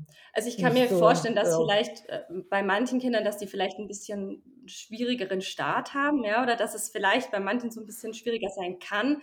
Aber man sollte da jetzt auch nicht, also ich finde es auch immer so ganz wichtig, weil ähm, ich immer wieder auch mitbekomme, dass sich Eltern da total die Vorwürfe machen, ne? mhm. ne? Boah, und jetzt ist es ein Kaiserschnitt geworden und äh, jetzt, ist, jetzt geht alles schief. Mein Kind wird Allergien.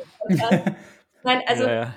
auch das ist jetzt natürlich, das ist ja, also mehr Anekdote geht nicht mehr, aber ich bin normal auf die Welt gekommen, meine Schwester per Kaiserschnitt, weil die halt in Beckenendlage lag. Und wer hat den Heuschnupfen bekommen mit vier Jahren? ja. nicht meine Schwester. Also von daher, ähm, also wie gesagt, das ist jetzt eine Anekdote. Ja. Aber ähm, ich, also klar, natürlich ähm, sind bestimmte Bedingungen, zum Beispiel um die Geburt herum, können vielleicht hilfreicher sein als andere, aber man braucht sich auch nicht allzu große Sorgen. Wir haben ganz viele Mechanismen in unserem Körper und gibt sowas wie Epigenetik. Es gibt so viele Mechanismen, die auch da ganz viel wieder auch ausgleichen können und sich nicht ja. zu sehr darauf versteifen auf solche Dinge. Ne? Und jetzt nicht so, mein Kind ist per Kaiserschnitt, das wird Verdauungsprobleme bekommen, das kriegt eine Allergie, Diabetes. Und dann wird es noch vegan ernährt, dann ist ja alles vorbei. ja. ja. Okay, wie ist das denn Danke. dann zum Beispiel mit dem kritischen Nährstoff Zink? Den haben wir ja auch in den, sage ich mal, Hülsenfrüchten, äh, Vollkorn, Pseudogetreide mit drin. Würdet ihr den auch so mit abdecken, indem ihr diese Sachen einfach einbaut in die Ernährung? Genau, genau das also, ist die Empfehlung auch. Genau, also du kannst grundsätzlich kannst du auch wieder, wenn du halt diesen Speiseplan so umgestaltest und eben da Nüsse, Samen und Hülsenfrüchte einbaust und ähm, überwiegend Vollkorngetreide, kannst du diese empfohlenen ähm, Zufuhrmengen ähm, durchaus hinbekommen. Also bei Zink ist ja so übrigens wie bei den meisten anderen Nährstoffen außer Eisen, dass ja auch immer noch die Muttermilch eine relevante Nährstoffquelle darstellt. Ne? Also Muttermilch liefert auch noch einen Teil ähm, des Zinkbedarfs.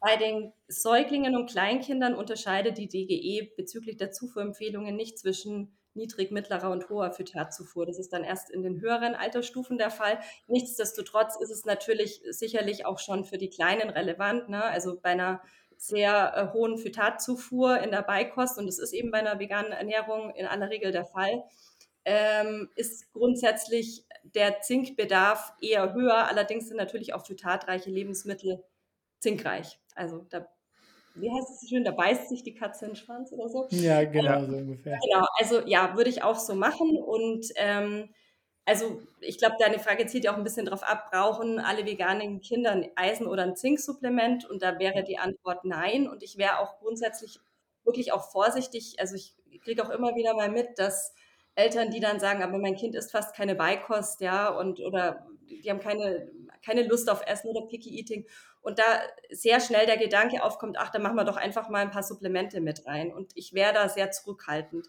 Also wir haben zum Beispiel auch in Deutschland ähm, keine offizielle Empfehlung zur prophylaktischen Supplementierung von Eisen. Und das hängt unter anderem damit zusammen, dass es auch ähm, einen, äh, eine negative Auswirkung einer hohen Eisenzufuhr auf den Zinkstatus zum Beispiel geben kann. Und das wiederum ähm, kann sich auf das Längenwachstum ungünstig auswirken. Also da einfach so wild irgendwelche Nährstoffe zu supplementieren, weil man das Gefühl hat, eventuell kriegt mein Kind da nicht genug, da würde ich schwer davon abraten. Ja, das ist also, ähm, da kann man manchmal auch Dinge verschlimmbessern, ohne mhm. auf dem Schirm zu haben. Und Würdest, more harm than good. Mhm. Würdest du dann auch, ähm, das ist ja glaube ich auch so ein Thema von dir, die Hülsenfrüchte keimen? Ja. Geht das? Auch bei, bei Kindern super? Ja, also genau. da sage ich natürlich auch immer dazu, mir ist vollkommen bewusst, dass ähm, Familien mit einem Kind, was gerade mit dabei kostet. Ja, die haben super viel Zeit, oder? Also, die arbeiten, ne? Die sind ja die ganze So ein bisschen Aufwand, das schadet doch keinem. Die wissen überhaupt nicht, was sie tun sollen mit Zeit. Also, ich sage dazu auch immer, ähm, das muss alles alltagstauglich sein und das ist mir auch, und das ist eine Herzensangelegenheit für mich, Essen und Ernährung darf nicht in Stress ausarten. Und das ist wirklich, und auch seit ich mich mit dem Thema Kinderernährung beschäftige, ist mir das im Laufe der Zeit immer mehr klar geworden. Der Fokus muss eigentlich erstmal auf dem Thema Essverhalten liegen und da gehört auch das Thema, wie gehen Eltern mit dem Thema Ernährung um und dann auf den Nährstoffen liegen, nicht andersrum. Das funktioniert. Mhm. Ja, wenn man da irgendwie seinen Kopf voll hat mit tausend verschiedenen Nährstofftabellen und voller Angst dann das Thema dran geht, das geht in aller Regel in die Hose. Ja, wenn Druck am Essenstisch erzeugt Gegendruck, das Kind isst nichts und schon haben wir den Teufelskreislauf. Aber also, was war die Frage? Ich glaube, du Keimen auch bei Kindern äh, empfehlen würdest, wenn es machbar ist vielleicht. Dann, ja. Ja. Genau, mit dem Keimen. Also wenn es machbar ist, würde ich sehr zum Keimen raten. Wichtig immer abkochen wegen ja. möglicher Listerienverunreinigung. Genau. Mhm. Okay. Ähm, nächster kritischer Nährstoff, Calcium. Wie würdet ihr das machen bei den Kindern? Mm, also bei den Kindern oder bei Schwangeren oder reden wir jetzt gerade? Mm, ja, letztlich können sich ja Schwangere oder auch Stillende, glaube ich, einfach generell auch an die Empfehlung für Erwachsene halten, mhm. oder? Gibt es ja, bei genau, Kindern genau. irgendwie noch Dinge, die besonders zu beachten sind. Also ähm, meinetwegen auch ähm, Muttermilchersatz, ist da Kalzium bei oder angereichert? Ist das geeignet? Sowas könnte ich mir jetzt als Thema vorstellen. Ja, genau. Also ich meine, Muttermilch ist ja natürlich äh, in der Zeit, wo gestillt wird, äh, die beste Quelle, die es geben kann. Und die Empfehlung der WHO ist ja eigentlich, dass man äh, zusätzlich zu Beikost bis Ende des äh, zweiten Lebensjahres stillt. Und da, so lange kann man auch übrigens Pränahrung oder vegane Säuglingsnahrung geben, so als Muttermilchersatz. Ähm, genau, also das wäre so die wichtigste Zinkquelle und ähm, äh, sorry, Kalzium. Genau. Und ansonsten, ähm, sobald man mit der Beikost anfängt, äh, sollte man immer darauf achten, dass die Milchalternativen, die man dann nutzt für die Breizubereitung, auch mit Kalzium angereichert sind. Die enthalten dann genauso viel, viel, viel, genauso viel Kalzium wie Kuhmilch eben.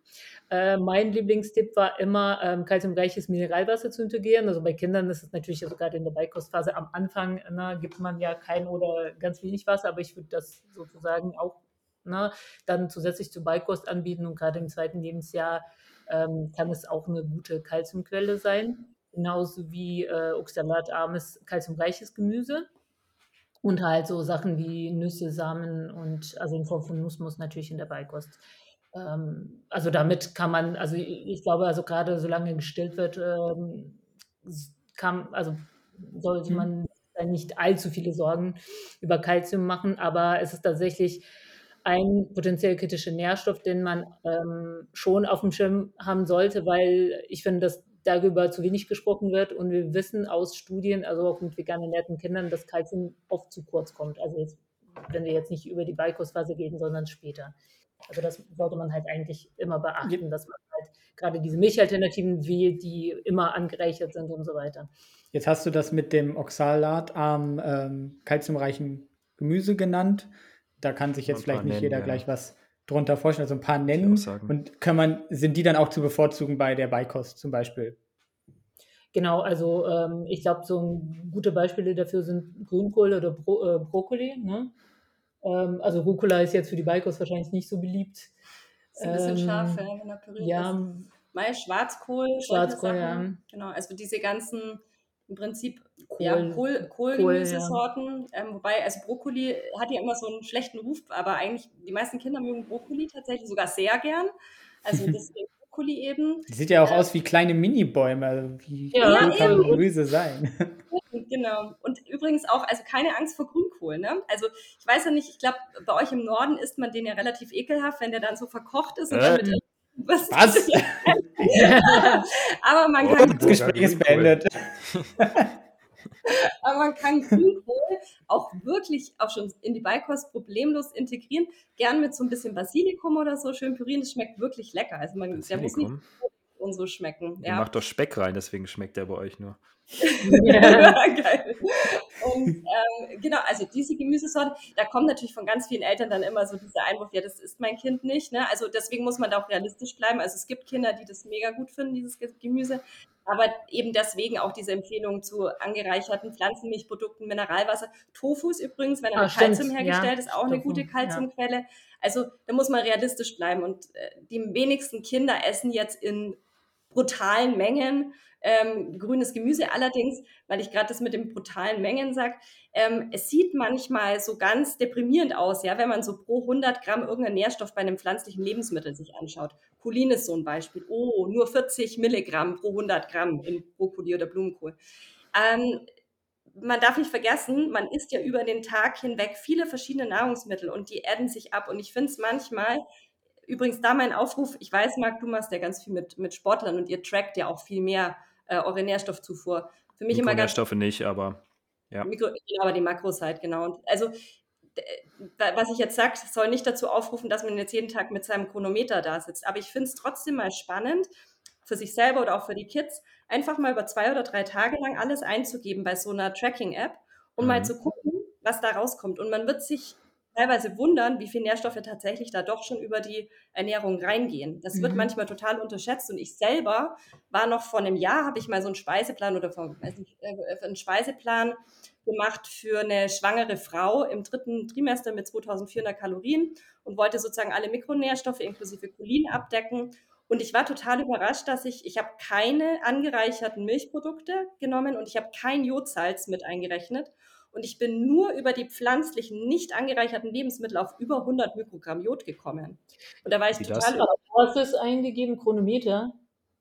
über, Oder? über Nährstoffrechnung. Achso, aber von, von hier, von Deutschland. Ja. Also nicht auch. Deutschland, ja, ja, nee, schon Deutschland. Du Also der Durchschnitt, der Durchschnitt in den Verzehrstudien sind ja so 60, 70 Mikrogramm. Wenn man noch ein bisschen gesünder unterwegs ist, kann ich mir das schon vorstellen, dass das gut geht. Weißt das du, wo es das- herkam im Wesentlichen? Ähm, Gemüse, also Brokkoli. Ich habe da in diesen Speiseplan, da hatte ich, glaube ich, waren das 250, 300 Gramm Brokkoli mit eingerechnet und ähm, 100 Gramm haben 15 Mikrogramm Jod. Hm. Also war allein Mhm. über den Brokkoli war schon fast 50 Mikrogramm Jod beisammen und dann ja, hat sich so aufaddiert. Also ich war selber Aber überrascht. Ne? Und das, Wusste ich auch nicht, das dass das eine relevante Quelle ist. Das Ja. war, und das war mit Hilfe des, also Bundeslebensmittelschlüssel. Ne? Also ich Mhm. habe halt diesen Nährwertrechner da verwendet. Und ähm, das sage ich deswegen dazu, weil das manchmal so suggeriert wird. Also ja, Jod ist definitiv ein kritischer Nährstoff und wir sehen mit 100 Mikrogramm, damit ist der Bedarf nicht gedeckt. Ja, also wir haben ja einen Bedarf von eher 200 Mikrogramm. Aber ich möchte damit nur sagen, auch diese sehr kritischen Nährstoffe, ist es nicht, dass die irgendwie null sind. Ja, das Mhm. gleiche gilt für Mhm. Selen, das gleiche gilt für Cholin. Nur weil etwas pro 100 Gramm erstmal so ein bisschen mager aussieht, heißt es nicht, dass wenn ich, natürlich muss ich den Speiseplan schon sehr vollwertig gestalten, aber dann heißt es nicht, dass ich da nicht eine relevante Menge an diesen Nährstoffen am Ende des Tages zusammenbekommen kann. Ja. Ein schönes Okay, Beispiel. wie, ja, wie kriegen die Kinder in der Beikost genügend Jod und Selen? Mm, Also für Jod gibt es ja ähm, eigentlich mittlerweile eine allgemeine Empfehlung zu supplementieren, wenn man die Beikost selbst zubereitet. Genau, bloß kurz noch, also Ja. Muttermilch ist die Hauptquelle. Muttermilch, Mit ja, großem- genau, Mit, nee, großem, auf jeden mit Fall. großem Abstand, genau. Auch für Selen oder nur für Jod? Für Selen. Für beides, Mhm. ja. Also ich meine, Jod, wenn Jod, Jod- wird ja Jod sowieso, supplementiert genau, in der aber auch- Stillzeit, Genau. Also Jod und Selen. Für Jod und Selen wenn die Mutter gut versorgt ist. So Genau. muss man dazu sagen. Also, ne, also Jod ist ja auch äh, Empfehlung, die, ähm, der Jodbedarf in der Stillzeit ist ziemlich hoch. Da muss supplementiert werden, halt unabhängig von der Ernährungsweise und dann passt das alles. Genau. genau, ja. Ja, und was, also was Selen angeht, gibt es da keine Empfehlung zur Supplementierung. Äh, für Jod gibt es eine, wenn die Beikos selbst zubereitet wird, weil man zumindest davon ausgeht, oder es gibt halt Beikostprodukte, die industriell hergestellt sind, die mit Jodsalz angereichert sind und mit Jod, Kaliumjodid. Ich glaube, Kaliumjodid stimmt, Salz darf ja nicht sein. Genau. Ähm, äh, deswegen wird die Empfehlung halt für alle ausgesprochen. Ähm, also nicht nur für vegan ernährten Babys äh, und Kinder. Ähm, ja, also Jod und Selen sind so ein Thema. Also ich habe das zum Beispiel in meiner Beratung schon als Supplement empfohlen, weil ähm, man das ja später, also was Jod angeht, halt über die Algen theoretisch decken kann. Ähm, wird in der Schwangerschaft, Stillzeit und Kleinkindalter eigentlich nicht empfohlen. Und da schwankt ja auch der Jodgehalt. Ähm, also ich finde da ein Supplement halt eigentlich ähm, ist eine gute Option. Mhm. Ähm, okay. Was Lehen angeht, äh, gibt es da keine allgemeine Empfehlung. Es gibt ähm, durchaus relevante Nähr ähm, äh, Lebensmittel, die ähm, große Mengen an Selen enthalten. Und übrigens äh, mit dem Kohlgemüse auch ein gutes Beispiel, das sind ähm, Selenakkumulatoren. Ähm, das heißt, die nehmen vermehrt Selen äh, aus den Böden äh, auf und ähm, sind dann auch eine relevante Selenquelle oder halt Bagernüsse, wobei für die Beikos natürlich jetzt auch ja, kann man sich darüber streiten, inwiefern das jetzt ähm, eine relevante Quelle sein kann. Aber ähm, also ich sehe das so, dass sich da in dieser Lebensphase tatsächlich, ja, also sobald äh, die Kinder nicht so viel gestillt werden, könnte man da ähm, ja, also ein bisschen individuell entscheiden, mache ich das über ein ähm, Nahrungsergänzungsmittel oder versuche ich damit ähm, mit Ernährung halt den Bedarf zu decken. Also im Aber, Prinzip eigentlich. Kurz, ja. kurz unterbrechen? Ich glaube, du hattest letztens auch einen Beitrag dazu, oder? Wo es um vielleicht. Selen ging. Das kannst du vielleicht genau. nochmal erzählen. Da wurde dargestellt, glaube ich, von dir, dass mit den Paranüssen das äh, ja. doch nicht so problematisch ist, wie es teilweise dargestellt wird. Nee, ich, ich wollte damit meinen, dass es nicht deswegen problematisch ist, sondern weil das Nüsse sind und die äh, sind ja, also ich meine, dann müsste man halt sich so ein bisschen darüber Gedanken machen, wie man sie anbietet. Malen, genau. Genauso vermahlen dann, also nicht so als Ganze. Muss, ja. Wegen der Verschluckgefahr. Ja, genau. Genau, muss halt malen, ne? Also, weil gibt ja auch Paranussmus theoretisch, also kann man Gibt's sich theoretisch auch. Habe ich noch nie gesehen. Paranussmus. Ich, ich ne, nenne jetzt nicht den Namen, ne, aber das ist dieser bekannte Online-Händler, ah, der auch Paranussmus im. Ähm, ich habe es noch nie, keine Ahnung, ich liebe Paranüsse, ich esse die so. Mhm. also, genau, ich mache halt, also. Anastasia hat ja schon gesagt, für Jod gibt es diese allgemeine Empfehlung, gestilltes Kind plus selbst hergestellte Beikost Jod zu supplementieren in der Beikost. Weil einfach diese Jodprophylaxe, die ja eigentlich für die Gesamtbevölkerung vorgesehen ist in Deutschland, natürlich nicht greift bei einem Kind unter einem Jahr, weil die ja kein zugesetztes Salz bekommen sollen. Und bezüglich Selen ist halt so, also in aller Regel ist es so, dass die Kinder im ersten Lebensjahr noch so viel Muttermilch, Schrägstrich Formularnahrung bekommen, dass diese empfohlene Zufuhr von 15 Mikrogramm eigentlich schon mehr als mhm. ausreichend allein schon über die Milchnahrung ähm, gedeckt wird. Also ein Supplement jetzt sozusagen in der Beikostzeit ist eigentlich nicht notwendig, ja, weil da haben sie eigentlich über die Muttermilch immer genug.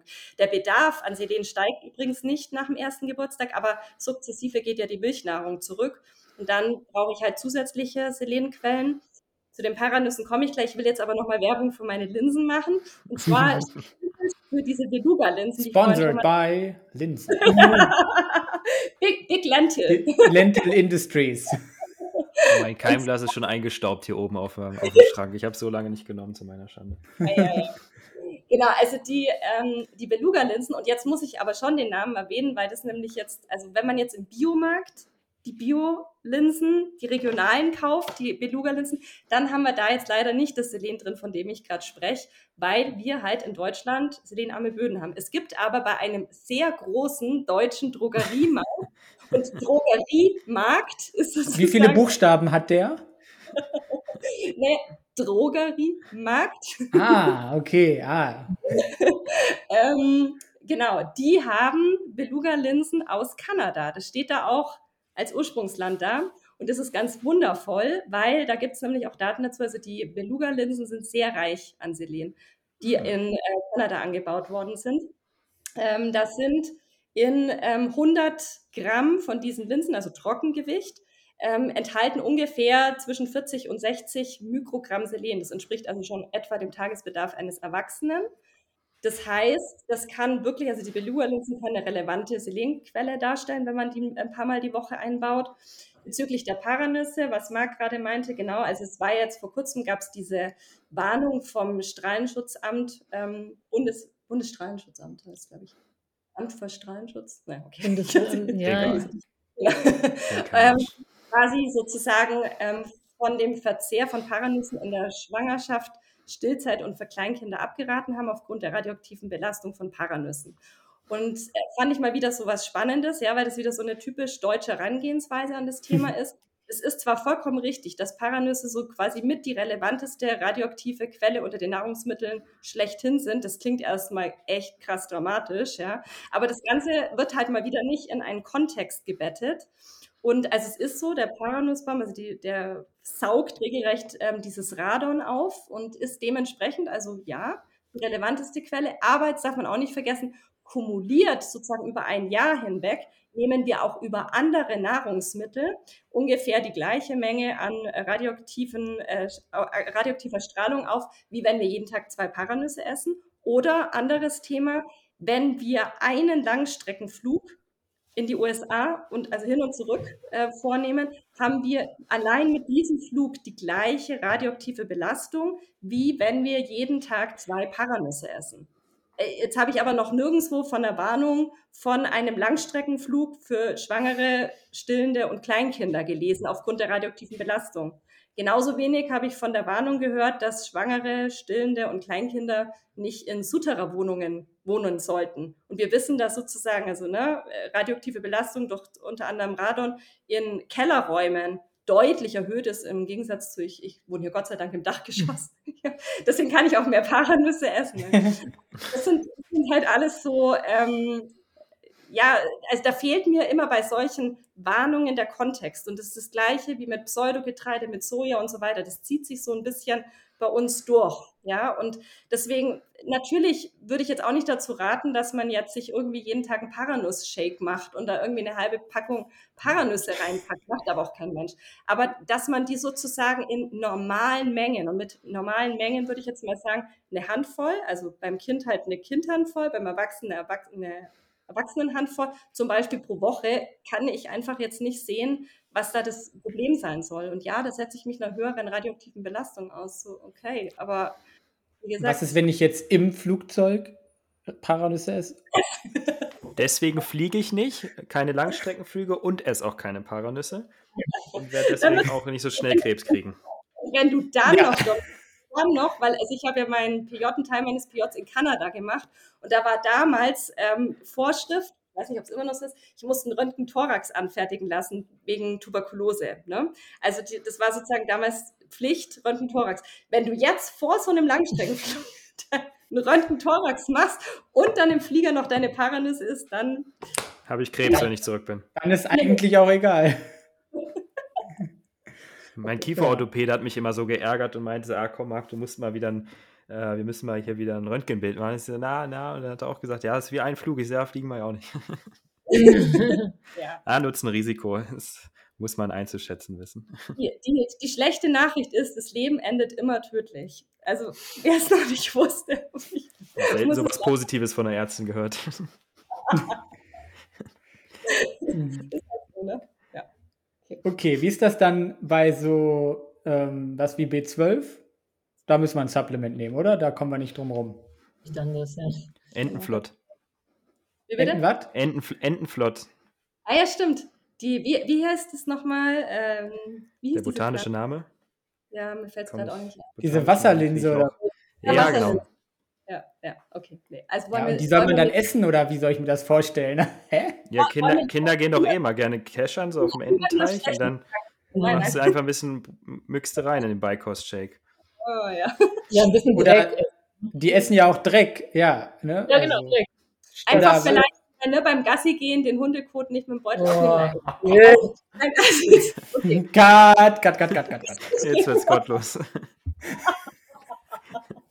Nein, Entschuldigung. Also, nee, das lassen ähm, wir drin. Ja, brauchen wir, genau. Und also auch da wieder natürlich Muttermilch, relevante B12-Quelle, mhm. sofern natürlich die Mutter gut versorgt ist. Da übrigens auch der Hinweis, schwangere und stillende Frauen ähm, B12-Status überprüfen lassen, um sicherzustellen, dass auch wirklich die B12-Versorgung ausreichend ist. Und, ähm, und dann ist im Prinzip das Gleiche wie halt auch bei Jod und Selen, was wir schon besprochen haben. Wenn halt sukzessive der Muttermilch ähm, ähm, dann, äh, nicht der Muttermilch Gehalt, die, die Menge an Muttermilch zurückgeht, dann ähm, brauche ich natürlich zusätzlich auch B12, was die mischköstlichen Kinder ja über Fleisch- und Milchprodukte im äh, Beikostfahrplan aufnehmen. Und da muss, also ich sage immer ganz pragmatisch, einfach mit Beikoststart ähm, anfangen mit dem B12-Supplement. Ja, da wird man Das ist die Empfehlung, den, offizielle genau. Empfehlung, ja. Mhm, genau. Und B12, mhm. B12-Messung nicht Serum, sondern ähm, das äh, Holotranscobalamin oder die gibt da noch eine andere Messung. Ne? Wäre noch, wär noch eleganter, mhm. aber er ist noch mal teurer. Die ist noch ja. teurer, ja. Das wissen ja viele ja. Ärzte auch nicht. Ne? Ja. Mm, okay, dann haben wir noch Vitamin D und diese Omega-3-Fettsäuren marinen Ursprungs quasi. Wie sieht das bei denen aus? Also Vitamin D ist ja, da gibt es eine allgemeine Empfehlung zur Supplementierung für alle Babys ab, mhm. äh, also nach der ersten Lebenswoche. Ähm, also auch für Mischköste, das hat mit der Ernährung so an sich nichts zu tun. Ähm, also das bekommen dann alle Babys quasi. Ähm, Kriegen die das in die Muttermilch dann reingebüscht mit Tropfen oder wie läuft das? Ganz auf den Finger oder auf den Löffel. Genau. Ah, ja, okay. Genau, ja. Wie also viel? Also drei. Ähm, 4 bis 500 Einheiten. Genau, 10 Mikrogramm sind das, glaube ich, ne? Mhm. Ja, pro okay. Tag. Also im ersten Lebensjahr. Ne? Und dann ab dem zweiten ist, das, äh, ist der Bedarf der gleiche wie bei Erwachsenen, so 20 Mikrogramm. Okay. Genau, ähm, und ähm, ja, bei Omega-3-Fettsäuren, ähm, da gibt es ähm, auch quasi keinen Ausweg, als, also was DHA und EPA angeht, als ein Supplement.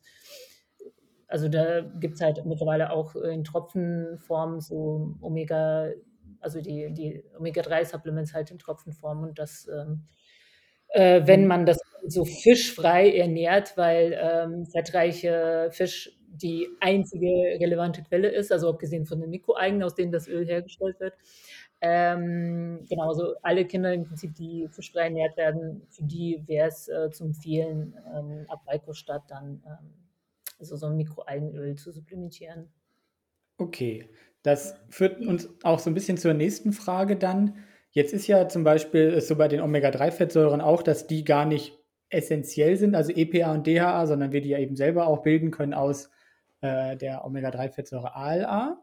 Jetzt wird dann eben argumentiert, okay, das passiert aber zu wenig und deswegen sollten wir eben dann supplementieren. Das empfiehlst du ja, hast du ja gerade gesagt. Jetzt ist das bei den nächsten Nährstoffen, die wir besprechen werden, ja auch so, dass der Körper die selber herstellen kann. Aber da würde ich jetzt, glaube ich, schon so ein bisschen vorgreifen und sagen, dass ihr die ja nicht unbedingt als supplementierungsbedürftig seht. Und wo ist jetzt der Unterschied auch in der ähm, sage ich mal, vielleicht Evidenz, die wir haben zu DHA als Supplement und Stoffen wie Kreatin, Taurin, Carnitin, Carnosin, Arachidonsäure, Kollagen, Glycin, Cholin. Ähm, die kann der Körper auch selber herstellen. Und trotzdem mhm. empfiehlt ihr sie nicht als Supplemente, sofern ich jetzt vorausgreifen kann, weil ich euren Content auch ein bisschen kenne. Äh, vielleicht nochmal zum DHA ja. zum EPA, nochmal zur Evidenz. Ähm, ja, also ich wollte gerade noch mal ergänzen zu dem, was ich gesagt habe. Also ich würde die zwar jetzt als Supplement empfehlen, so ungefähr bei Stadt, aber wie Caro auch schon mehrmals betont hat, Muttermilch ist eigentlich die wichtigste und die relevanteste Quelle auch für DHA, also für Omega-3-Fettsäuren. Ne? Also mhm. solange die Mutter gut versorgt ist, ist das Kind auch, solange es gestillt wird, gut versorgt mit DHA. Genau, und was wolltest du sagen? Also das äh, DHA auf die Studien einzugehen? Oder? Ich, ich würde halt, also um das so vielleicht ein bisschen einzuordnen, B12-Supplement ist unumgänglich.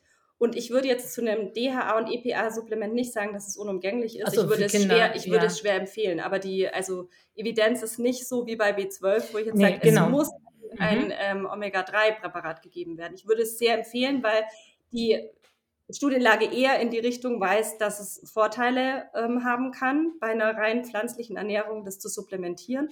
Aber ich würde das nicht auf die gleiche Stufe wie ein B12-Supplement ähm, stellen. Ne? Genau. Also es gibt auch Autorinnen, die ähm, sagen, wer zum Beispiel keine ähm, Mikroalgensupplemente verwenden möchte, aus welchen Gründen auch immer, ähm, die geben zum Beispiel die Empfehlung raus, die doppelte Zufuhr an Alpha-Linolensäure ähm, anzustreben. Ne? Also entsprechend mehr Leinsamen, Chiasamen, Walnüsse, Hanfsamen und so weiter einzubauen. Das ist nicht unsere Empfehlung und das ist auch, also wir würden uns eher in Richtung von einem Mikroalgensupplement ähm, äh, bewegen, aber ich finde nicht, dass man, also man kann das jetzt nicht mit der gleichen Sicherheit wie B12 bei einem B12-Supplement sagen, dass das eine absolute ähm, unausweichliche Notwendigkeit ist. Okay, genau. das, das wollte ich auch gar nicht suggerieren. Geht mir eher darum, wo jetzt der Unterschied eben bei diesen ganzen anderen als neuerdings kritisch propagierten Nährstoffen ist zum DHA. Also ja. wieso ihr das doch in eurer subjektiven Meinung, Analyse der Evidenz empfiehlt ähm, und bei den anderen aber ja, glaube ich, nicht, soweit ich das richtig sehe. Genau, also bei DHA kann man äh, der Studienlage entnehmen, dass ähm, wenn DHA eben nicht supplementiert wird, dann ist der Gehalt in der Muttermilch deutlich niedriger bei Frauen, die sich vegan ernähren, äh, als bei jetzt Frauen, die sich mischköstlich ernähren ne, oder die äh, Fisch in ihre Ernährung integrieren. Also das weiß man halt auf Studien. Und das ist tatsächlich, ähm, also wenn man jetzt sich die Studien anschaut zur Muttermilchzusammensetzung und dann vergleichen, äh, es gibt einige, und da ähm, kann man auch sagen, dass dieser niedrige DHA-Gehalt bei vegan ernährten Frauen, die DHA nicht supplementieren, der einzig relevante Unterschied ist. Mhm. Also das, was halt wirklich ins Auge fällt bei mehreren Studien. Und das ist bei den anderen Nährstoffen, die du genannt hast, nicht der Fall.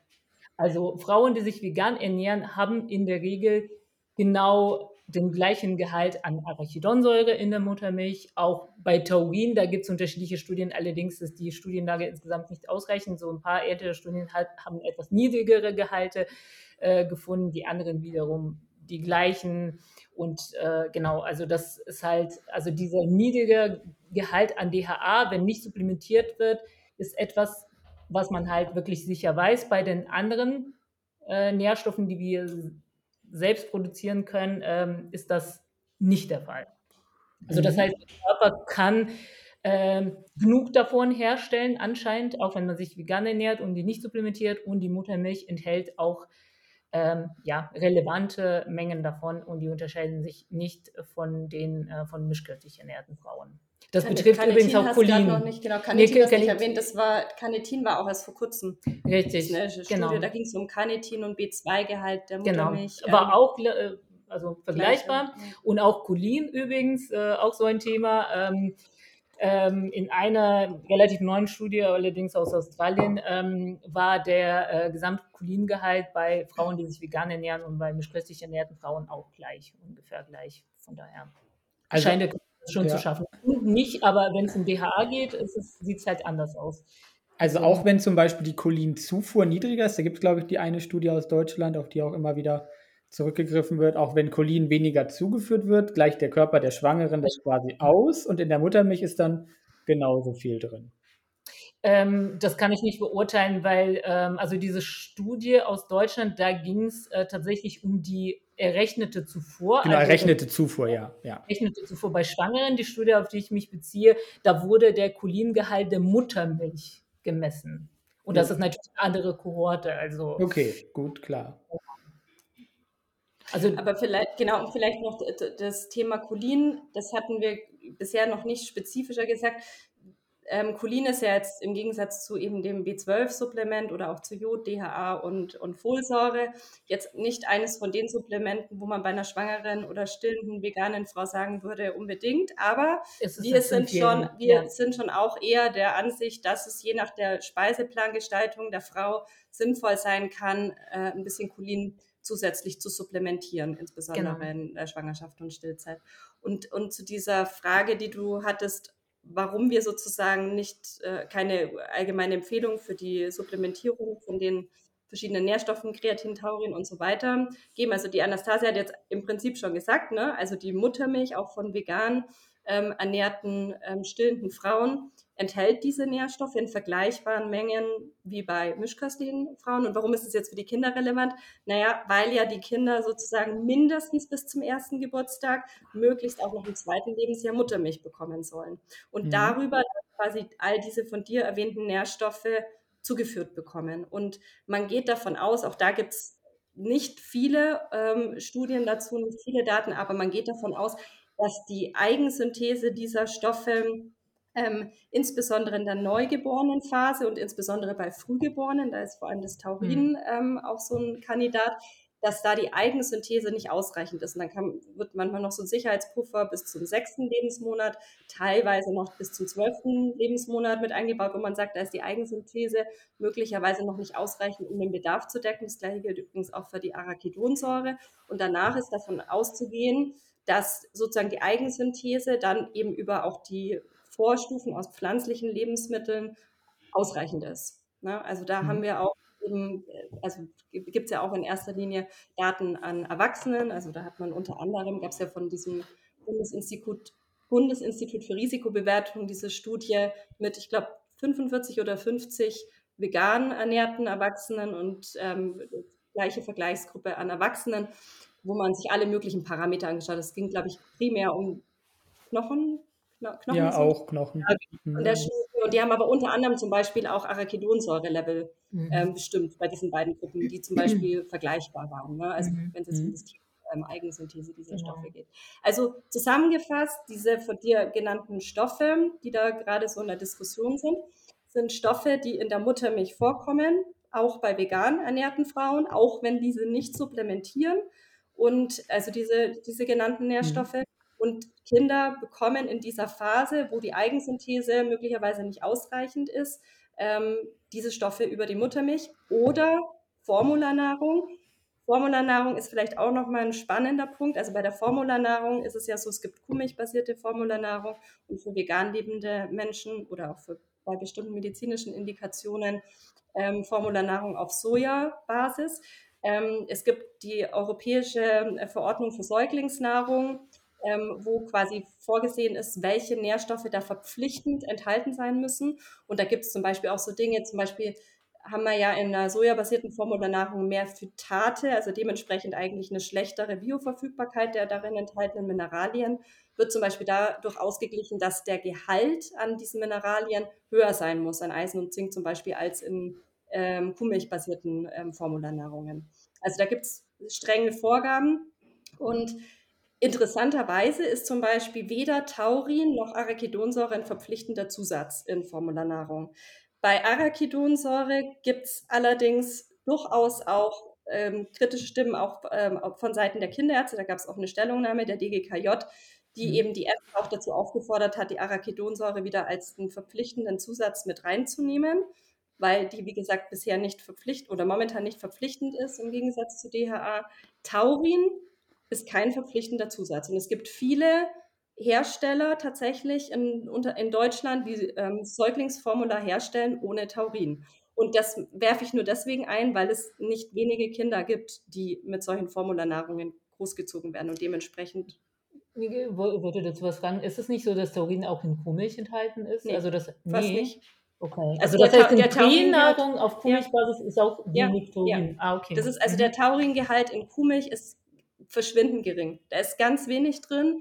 Der Muttermilchgehalt ähm, an Taurin ist deutlich höher als in Kuhmilch und eine Kuhmilch-basierte Formularnahrung, wo nicht explizit vom Hersteller Taurin zugesetzt wurde, enthält kaum Taurin. Mhm. Und ich habe auch ähm, selber ähm, Firmen, also gängige, geläufige Firmen, die man so in Deutschland kennt, ähm, dazu kontaktiert und befragt, warum sie zum Beispiel kein Taurin zusetzen und dann eben auch die Antwort erhalten, dass es keine ausreichende Evidenz gibt, dass Taurin ähm, für Säuglinge ähm, essentiell ist und äh, entsprechend in Formularnahrung eingebaut werden muss. Okay, also zusammengefasst, wenn eine Frau stillt, ist eigentlich sowieso cool.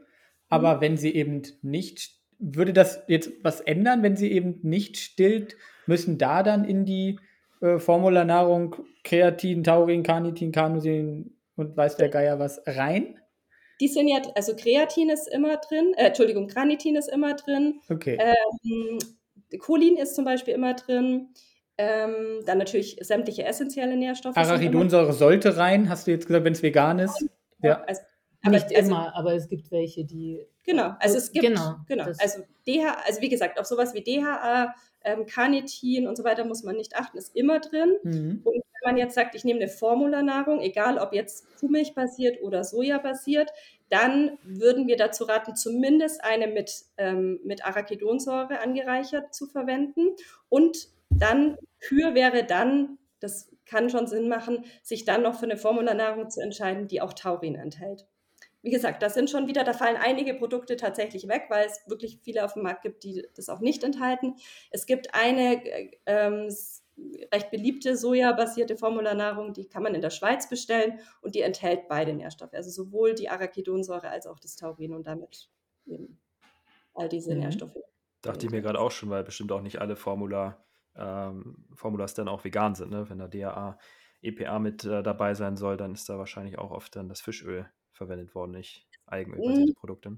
Hm, es gibt ja gar nicht so viele sojabasierte Formularnahrungen. Also eigentlich ist, wenn dann ist eher, also wenn das jetzt eine sojabasierte Formularnahrung ist, nehmen die schon eigentlich Mikroalgenöl, äh, DHA. Also es gibt noch eine deutsche Marke, ähm, die sojabasierte Formularnahrung derzeit auf dem Markt hat. Und da habe ich zumindest nicht rausfinden können, ob das enthaltene Vitamin D ein veganes ist oder ob das aus Lanolin ähm, hergestellt wird. Das, also da ist es nicht ganz klar, aber diese Marke, die ich gerade anspreche, enthält kein Taurin und ich bin auch nicht ganz sicher, ob die Arachidonsäure zusetzen. Kam da gerade eine Idee, kann man nicht dann zufällig so eine Formularnahrung auch als Erwachsener nehmen? Also frag für einen Freund. ja. wenn du die Kohle ähm, in die Hand nehmen möchtest und wenn dir das schmeckt. Ist ja vielleicht günstiger als, im, äh, als ein Multisupplement. Hat das mal wer ausgerechnet? wenn da alles drin ist?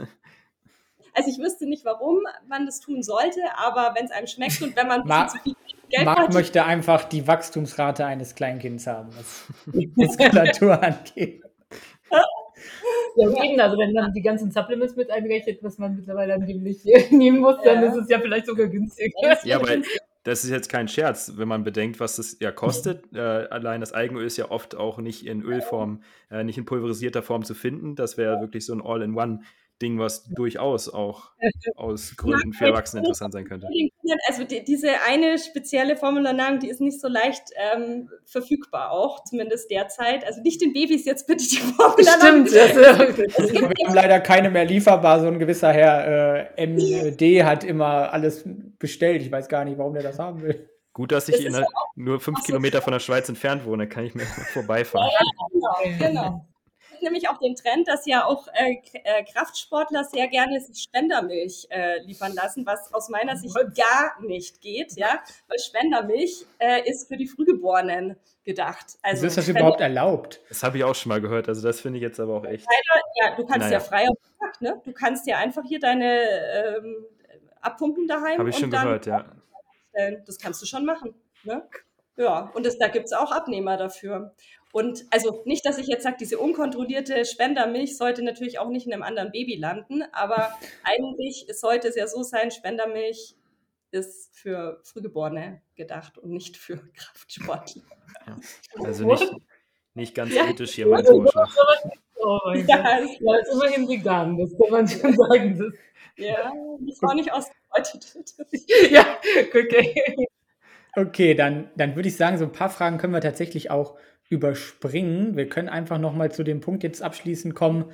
Wie sieht für euch eine gut geplante vegane Ernährung aus bei Schwangerschaft, Stillzeit und Beikost? Und was sind quasi eure besten Tipps, die auch nicht standardmäßig vielleicht erzählt werden? Also wo ihr einfach aus eurer praktischen Erfahrung nochmal was mitgeben könnt.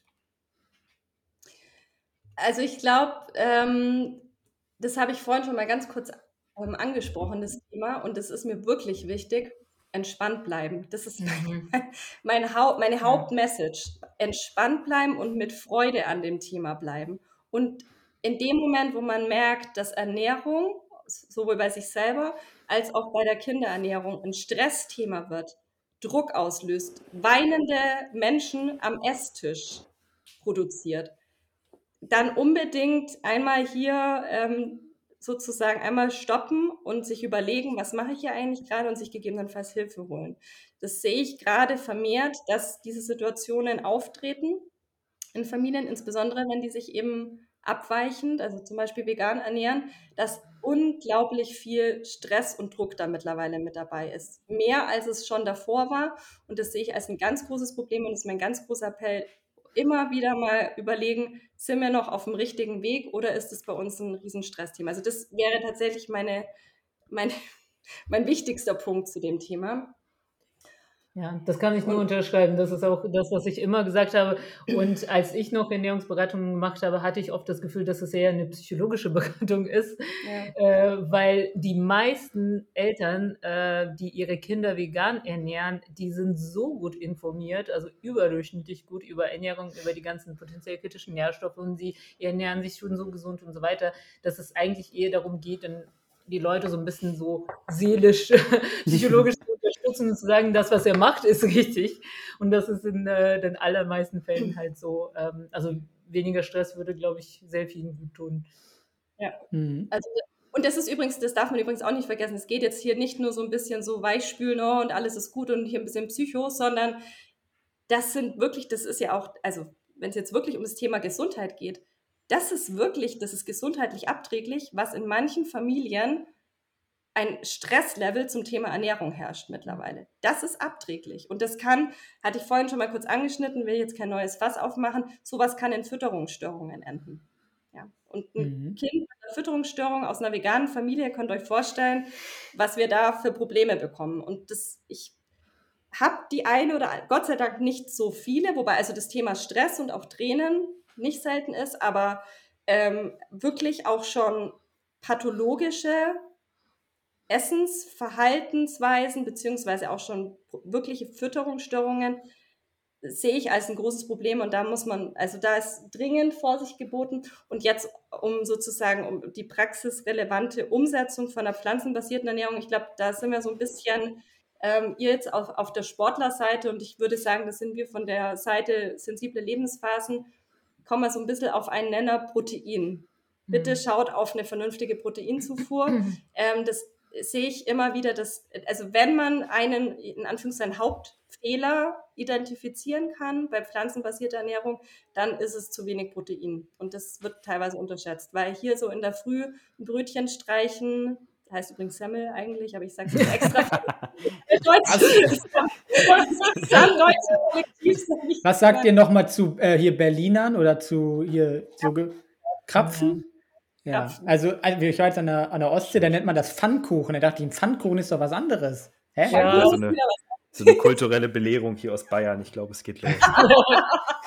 okay, also eine Semmel oder Schrägstrich Brötchen äh, mit Margarine, Schrippe. Marmelade. Boah, boah, nee, da werde ich aggressiv. das, das eine Schrippe in Berlin, nennen wir das Schrippe. Das Wort triggert wirklich. Echt? Das kenne ich auch gar nicht. Welche das ist echt grauenhaft. Kriege ich echt so ein bisschen Puls, Puls kriege ich da. Ähm, genau, also ne, so sag ich nochmal, das Brötchen mit der Margarine und der Marmelade und dann irgendwie so ein bisschen äh, gebratenen Reis mit Gemüse und am Abend dann nochmal, keine Ahnung, weiß ich nicht, irgendwas halt. Das Nudeln ist, mit Tomatensauce. Nudeln mit Tomatensauce, danke, perfektes Beispiel. Oder ist das bei Mischköstern sehr beliebt? Das ist, ja. glaube ich, so ein allgemeines Nudeln mit Pesto einfach. Genau, genau. Also das da wirklich den Fokus drauf legen und ich würde wirklich gucken und ich möchte nicht, dass es in mhm. Zwangshandlungen ähm, äh, ufert und ich, immer wenn ich sage, immer drauf achten, dann meine ich damit 80 Prozent, dann ist schon super. Aber ich würde echt schauen, bei jeder Mahlzeit habe ich irgendwas mit Protein da drin? Habe ich in der Früh mein mhm. Müsli, wo Sojajoghurt drin ist? Wenn ich mir ein Pesto, können gern Pesto machen, gerne, aber dann, ähm, ich weiß, aus Sportlersicht, die Bohnen sind keine optimale Proteinquelle für Kinder schon. Also ne, weiße Bohnen aus der Dose mit ins Pesto vermixen oder vielleicht die Linsennudeln nehmen zum Pesto dazu. Ähm, man kann äh, eine Tofu-Bolognese statt einer reinen Tomatensauce machen. Wenn man sich am Abend, wenn man Brotzeit macht, noch ein bisschen Räuchertofu in Scheiben draufschneiden und nicht nur einfach diesen Gemüseaufstrich da drauf machen. Also immer gucken, habe ich ausreichend Protein. Und da habe ich, wenn ich sozusagen pflanzliche Proteinquellen in jede Mahlzeit mit einbaue, da decke ich sozusagen automatisch auch ganz viele andere mhm. Mikronährstoffe ja. ab. Zink so als, als Stichwort. Punkt. Genau. Und, auch, und Cholin auch, ne? Also, ja. weil wir vorhin Cholin auch schon mal kurz angesprochen haben. Diese Lebensmittel. Gutes Learning. Genau. Also deswegen, ich würde sagen, das macht, also ich glaube, damit hat man schon ganz viel abgedeckt, wenn man sagt, achtet auf euer Protein und wirklich nicht kleckern, sondern klotzen mit dem mhm. Protein. Ja. Und auch bei kleinen Kindern halt äh, auch Fett. Vielleicht wichtig, Fett und nicht zu viele Ballaststoffe. Das ist ein Punkt, der, bei dem sich sozusagen Kleinkinderernährung vor allem in den ersten äh, Lebensjahren von der Erwachsenenernährung unterscheidet, nicht zu viele Ballaststoffe. weil die sonst zu schnell satt werden können und dann nicht genug Protein und Kalorien aufnehmen. Also lieber auf ähm, ja so nicht so ballaststoffreiche Lebensmittel, also öfter Tofu geben, zum Beispiel statt nur Bohnen, pürieren, äh, nicht immer Vollkorn ähm, und so weiter. Das ist genial. Das sind ja genau die passenden Fitness-Tipps auch, die es sonst für Erwachsene geben würde, die wir auch immer geben. Also eigentlich egal, ob man jetzt Baby äh, ernährt oder Erwachsene. Ähm, auf jeden Fall auf die Proteine achten, sonst Skinny Fat. Genau. Ja. ja. Das ist, der Bedarf ist halt erhöht. Und genau, bei den Kindern, genau, bei den ja. Kindern halt einfach noch, also keine fettarme Ernährung, ganz ja, wichtig. Ist, also Fett generell, ähm, auch für Frauen, auch für die Frauengesundheit, super wichtig. Ja, dieses mhm. ganze Fett das funktioniert nicht, dann höre ich da plötzlich, dass irgendwelche Frauen seit, seit Monaten oder Jahren ihre Tage nicht mehr bekommen. Ähm, Voll gut, praktisch eigentlich. Jetzt auch auch dass wir da aufmachen, aber auch da wirklich auch nochmal dieser ja. Appell, auch für Frauen, die schwanger werden wollen und so weiter. Immer noch mal gucken, esse ich genug Fett? Und viele Frauen essen nicht. Und wenn ich da so einen mhm. grünen Salat mir zum Mittagessen mache, ja. nee. So Whole Food, ja. Plant-Based Ernährung das ist eigentlich hier fettarm. Das ist halt auch so. 80, 10, 10, das werden wir, Das werden wir in der nächsten Podcast-Folge tatsächlich, die wir am wahrscheinlich, glaube ich, 27. Januar aufnehmen, äh, besprechen, weil da geht es auch so ein bisschen um Kinderwunsch, Ernährung bei Kinderwunsch. Da haben wir eine Ernährungswissenschaftlerin zu Gast. Äh, das rundet das Thema auch nochmal so ein bisschen ab. Dann haben wir das einfach wirklich, wie auch heute, sehr intensiv besprochen.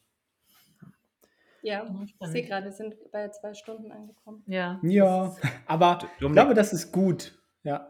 Was denn? Wollen wir vielleicht trotzdem nochmal den sportlichen äh, Bezug mit, äh, mit kurz, reinnehmen? Kurze Frage du? einfach noch, ja. Doch kurz okay. einfach. Mach mal. Okay wir hatten oder ich hatte noch die Ergänzung oder die Überlegung, äh, vielleicht mal ganz kurz äh, eure Meinung zum Thema Sport in der Schwangerschaft aufzugreifen. Auch wenn es jetzt ein Randthema ist, ist äh, hört man ja oft, oh, Schwangerschaft, ich mache gar nichts mehr an Training. Dann gibt es Extremsportlerinnen, die dann weiterhin CrossFit machen, kennt man auch Instagram Reels.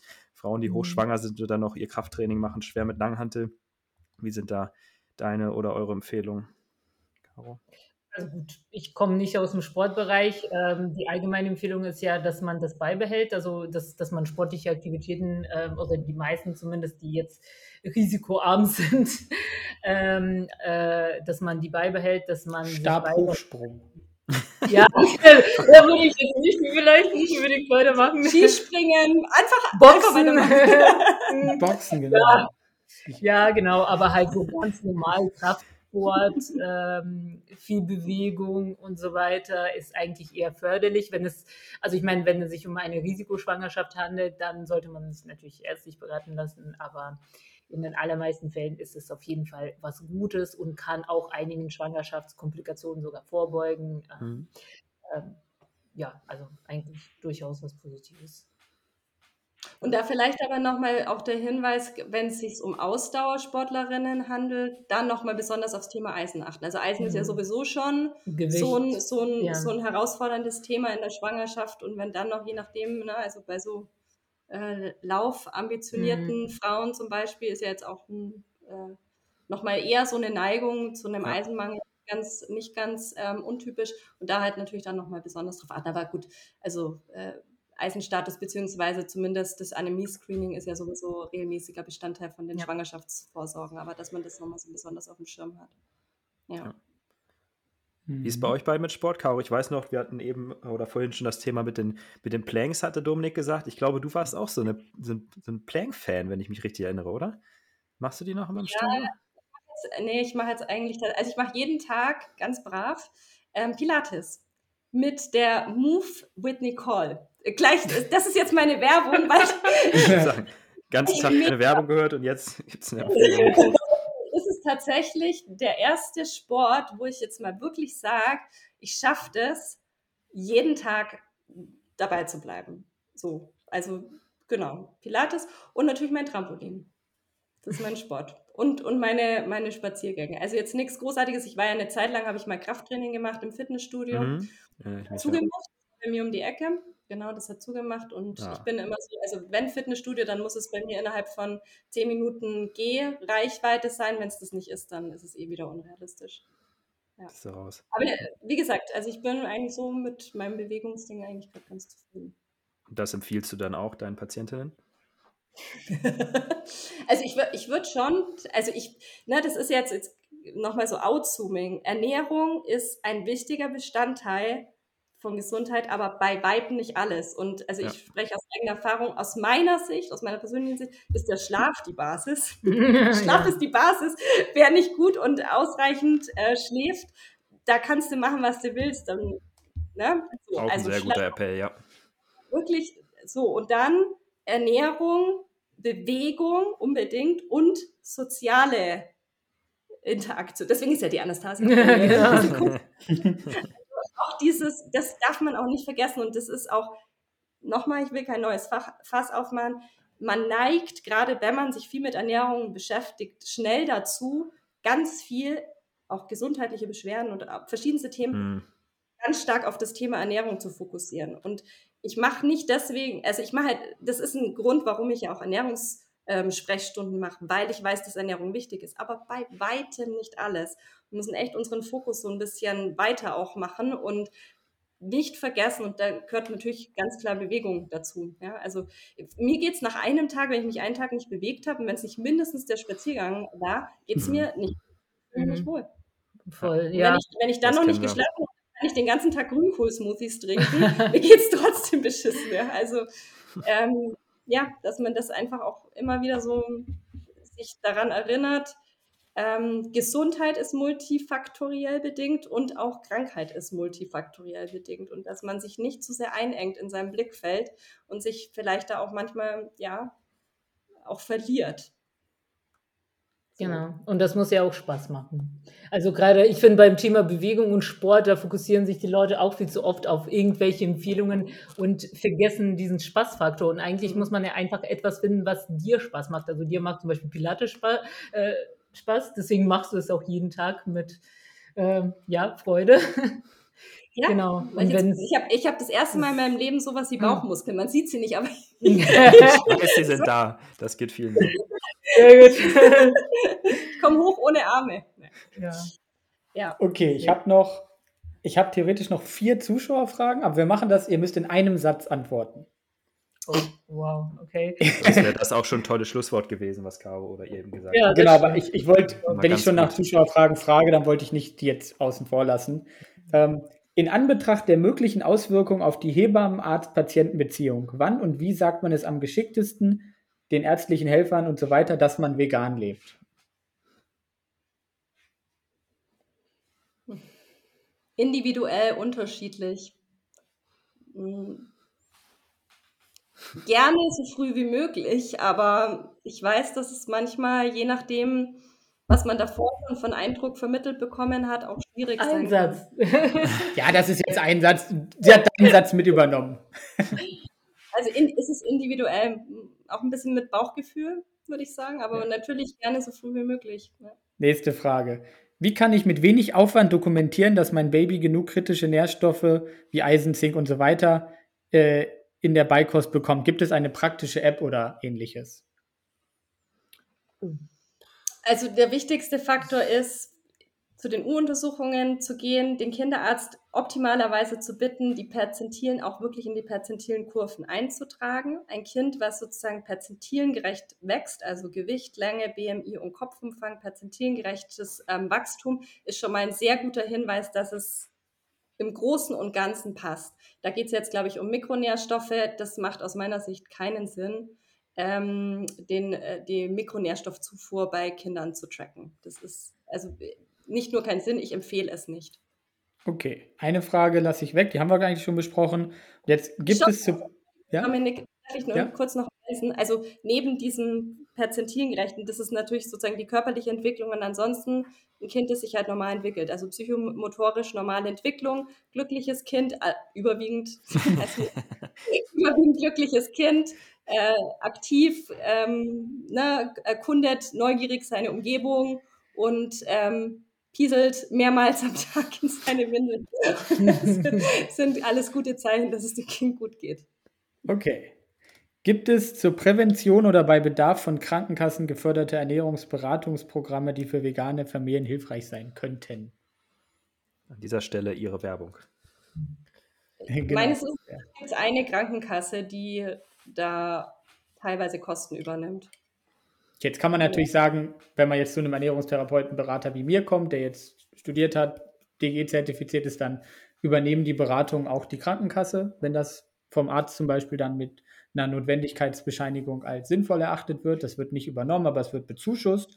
Aber so richtig Programme kenne ich zum Beispiel jetzt auch nicht, wo man jetzt, oder Apps, wo man sich anmelden kann. Vor allem für vegan kenne ich nichts.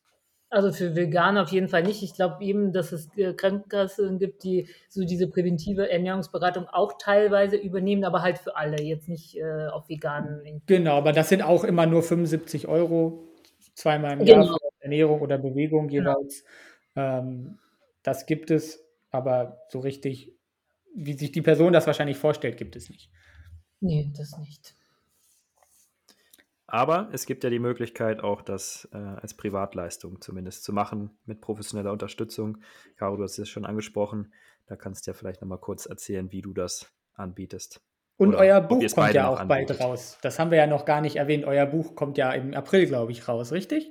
Mai jetzt. Stand ja, ich, ich kenne das. Ne? Bei mir war es auch April und dann Mai und dann. Oh, oh, jetzt, jetzt ist Mai wirklich klar. Das, das haben wir jetzt vom Verlag also es so wurde wohl, bekommen. Es wurde, glaube ich, über Weihnachten gesetzt und ja. wir kriegen es jetzt die nächsten Wochen. Wir, wir schauen mal.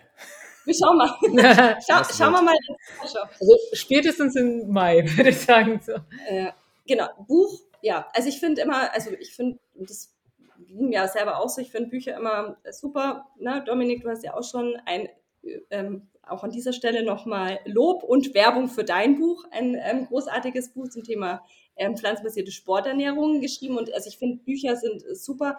Aus, also das sage ich jetzt nicht, weil ich selber Ernährungssprechstunden mache. Es gibt auch genug andere, die das machen. Aber ich denke, dass es für viele Sinn macht, trotzdem eine Beratung in Anspruch zu nehmen, weil es einfach nochmal viel individueller ist.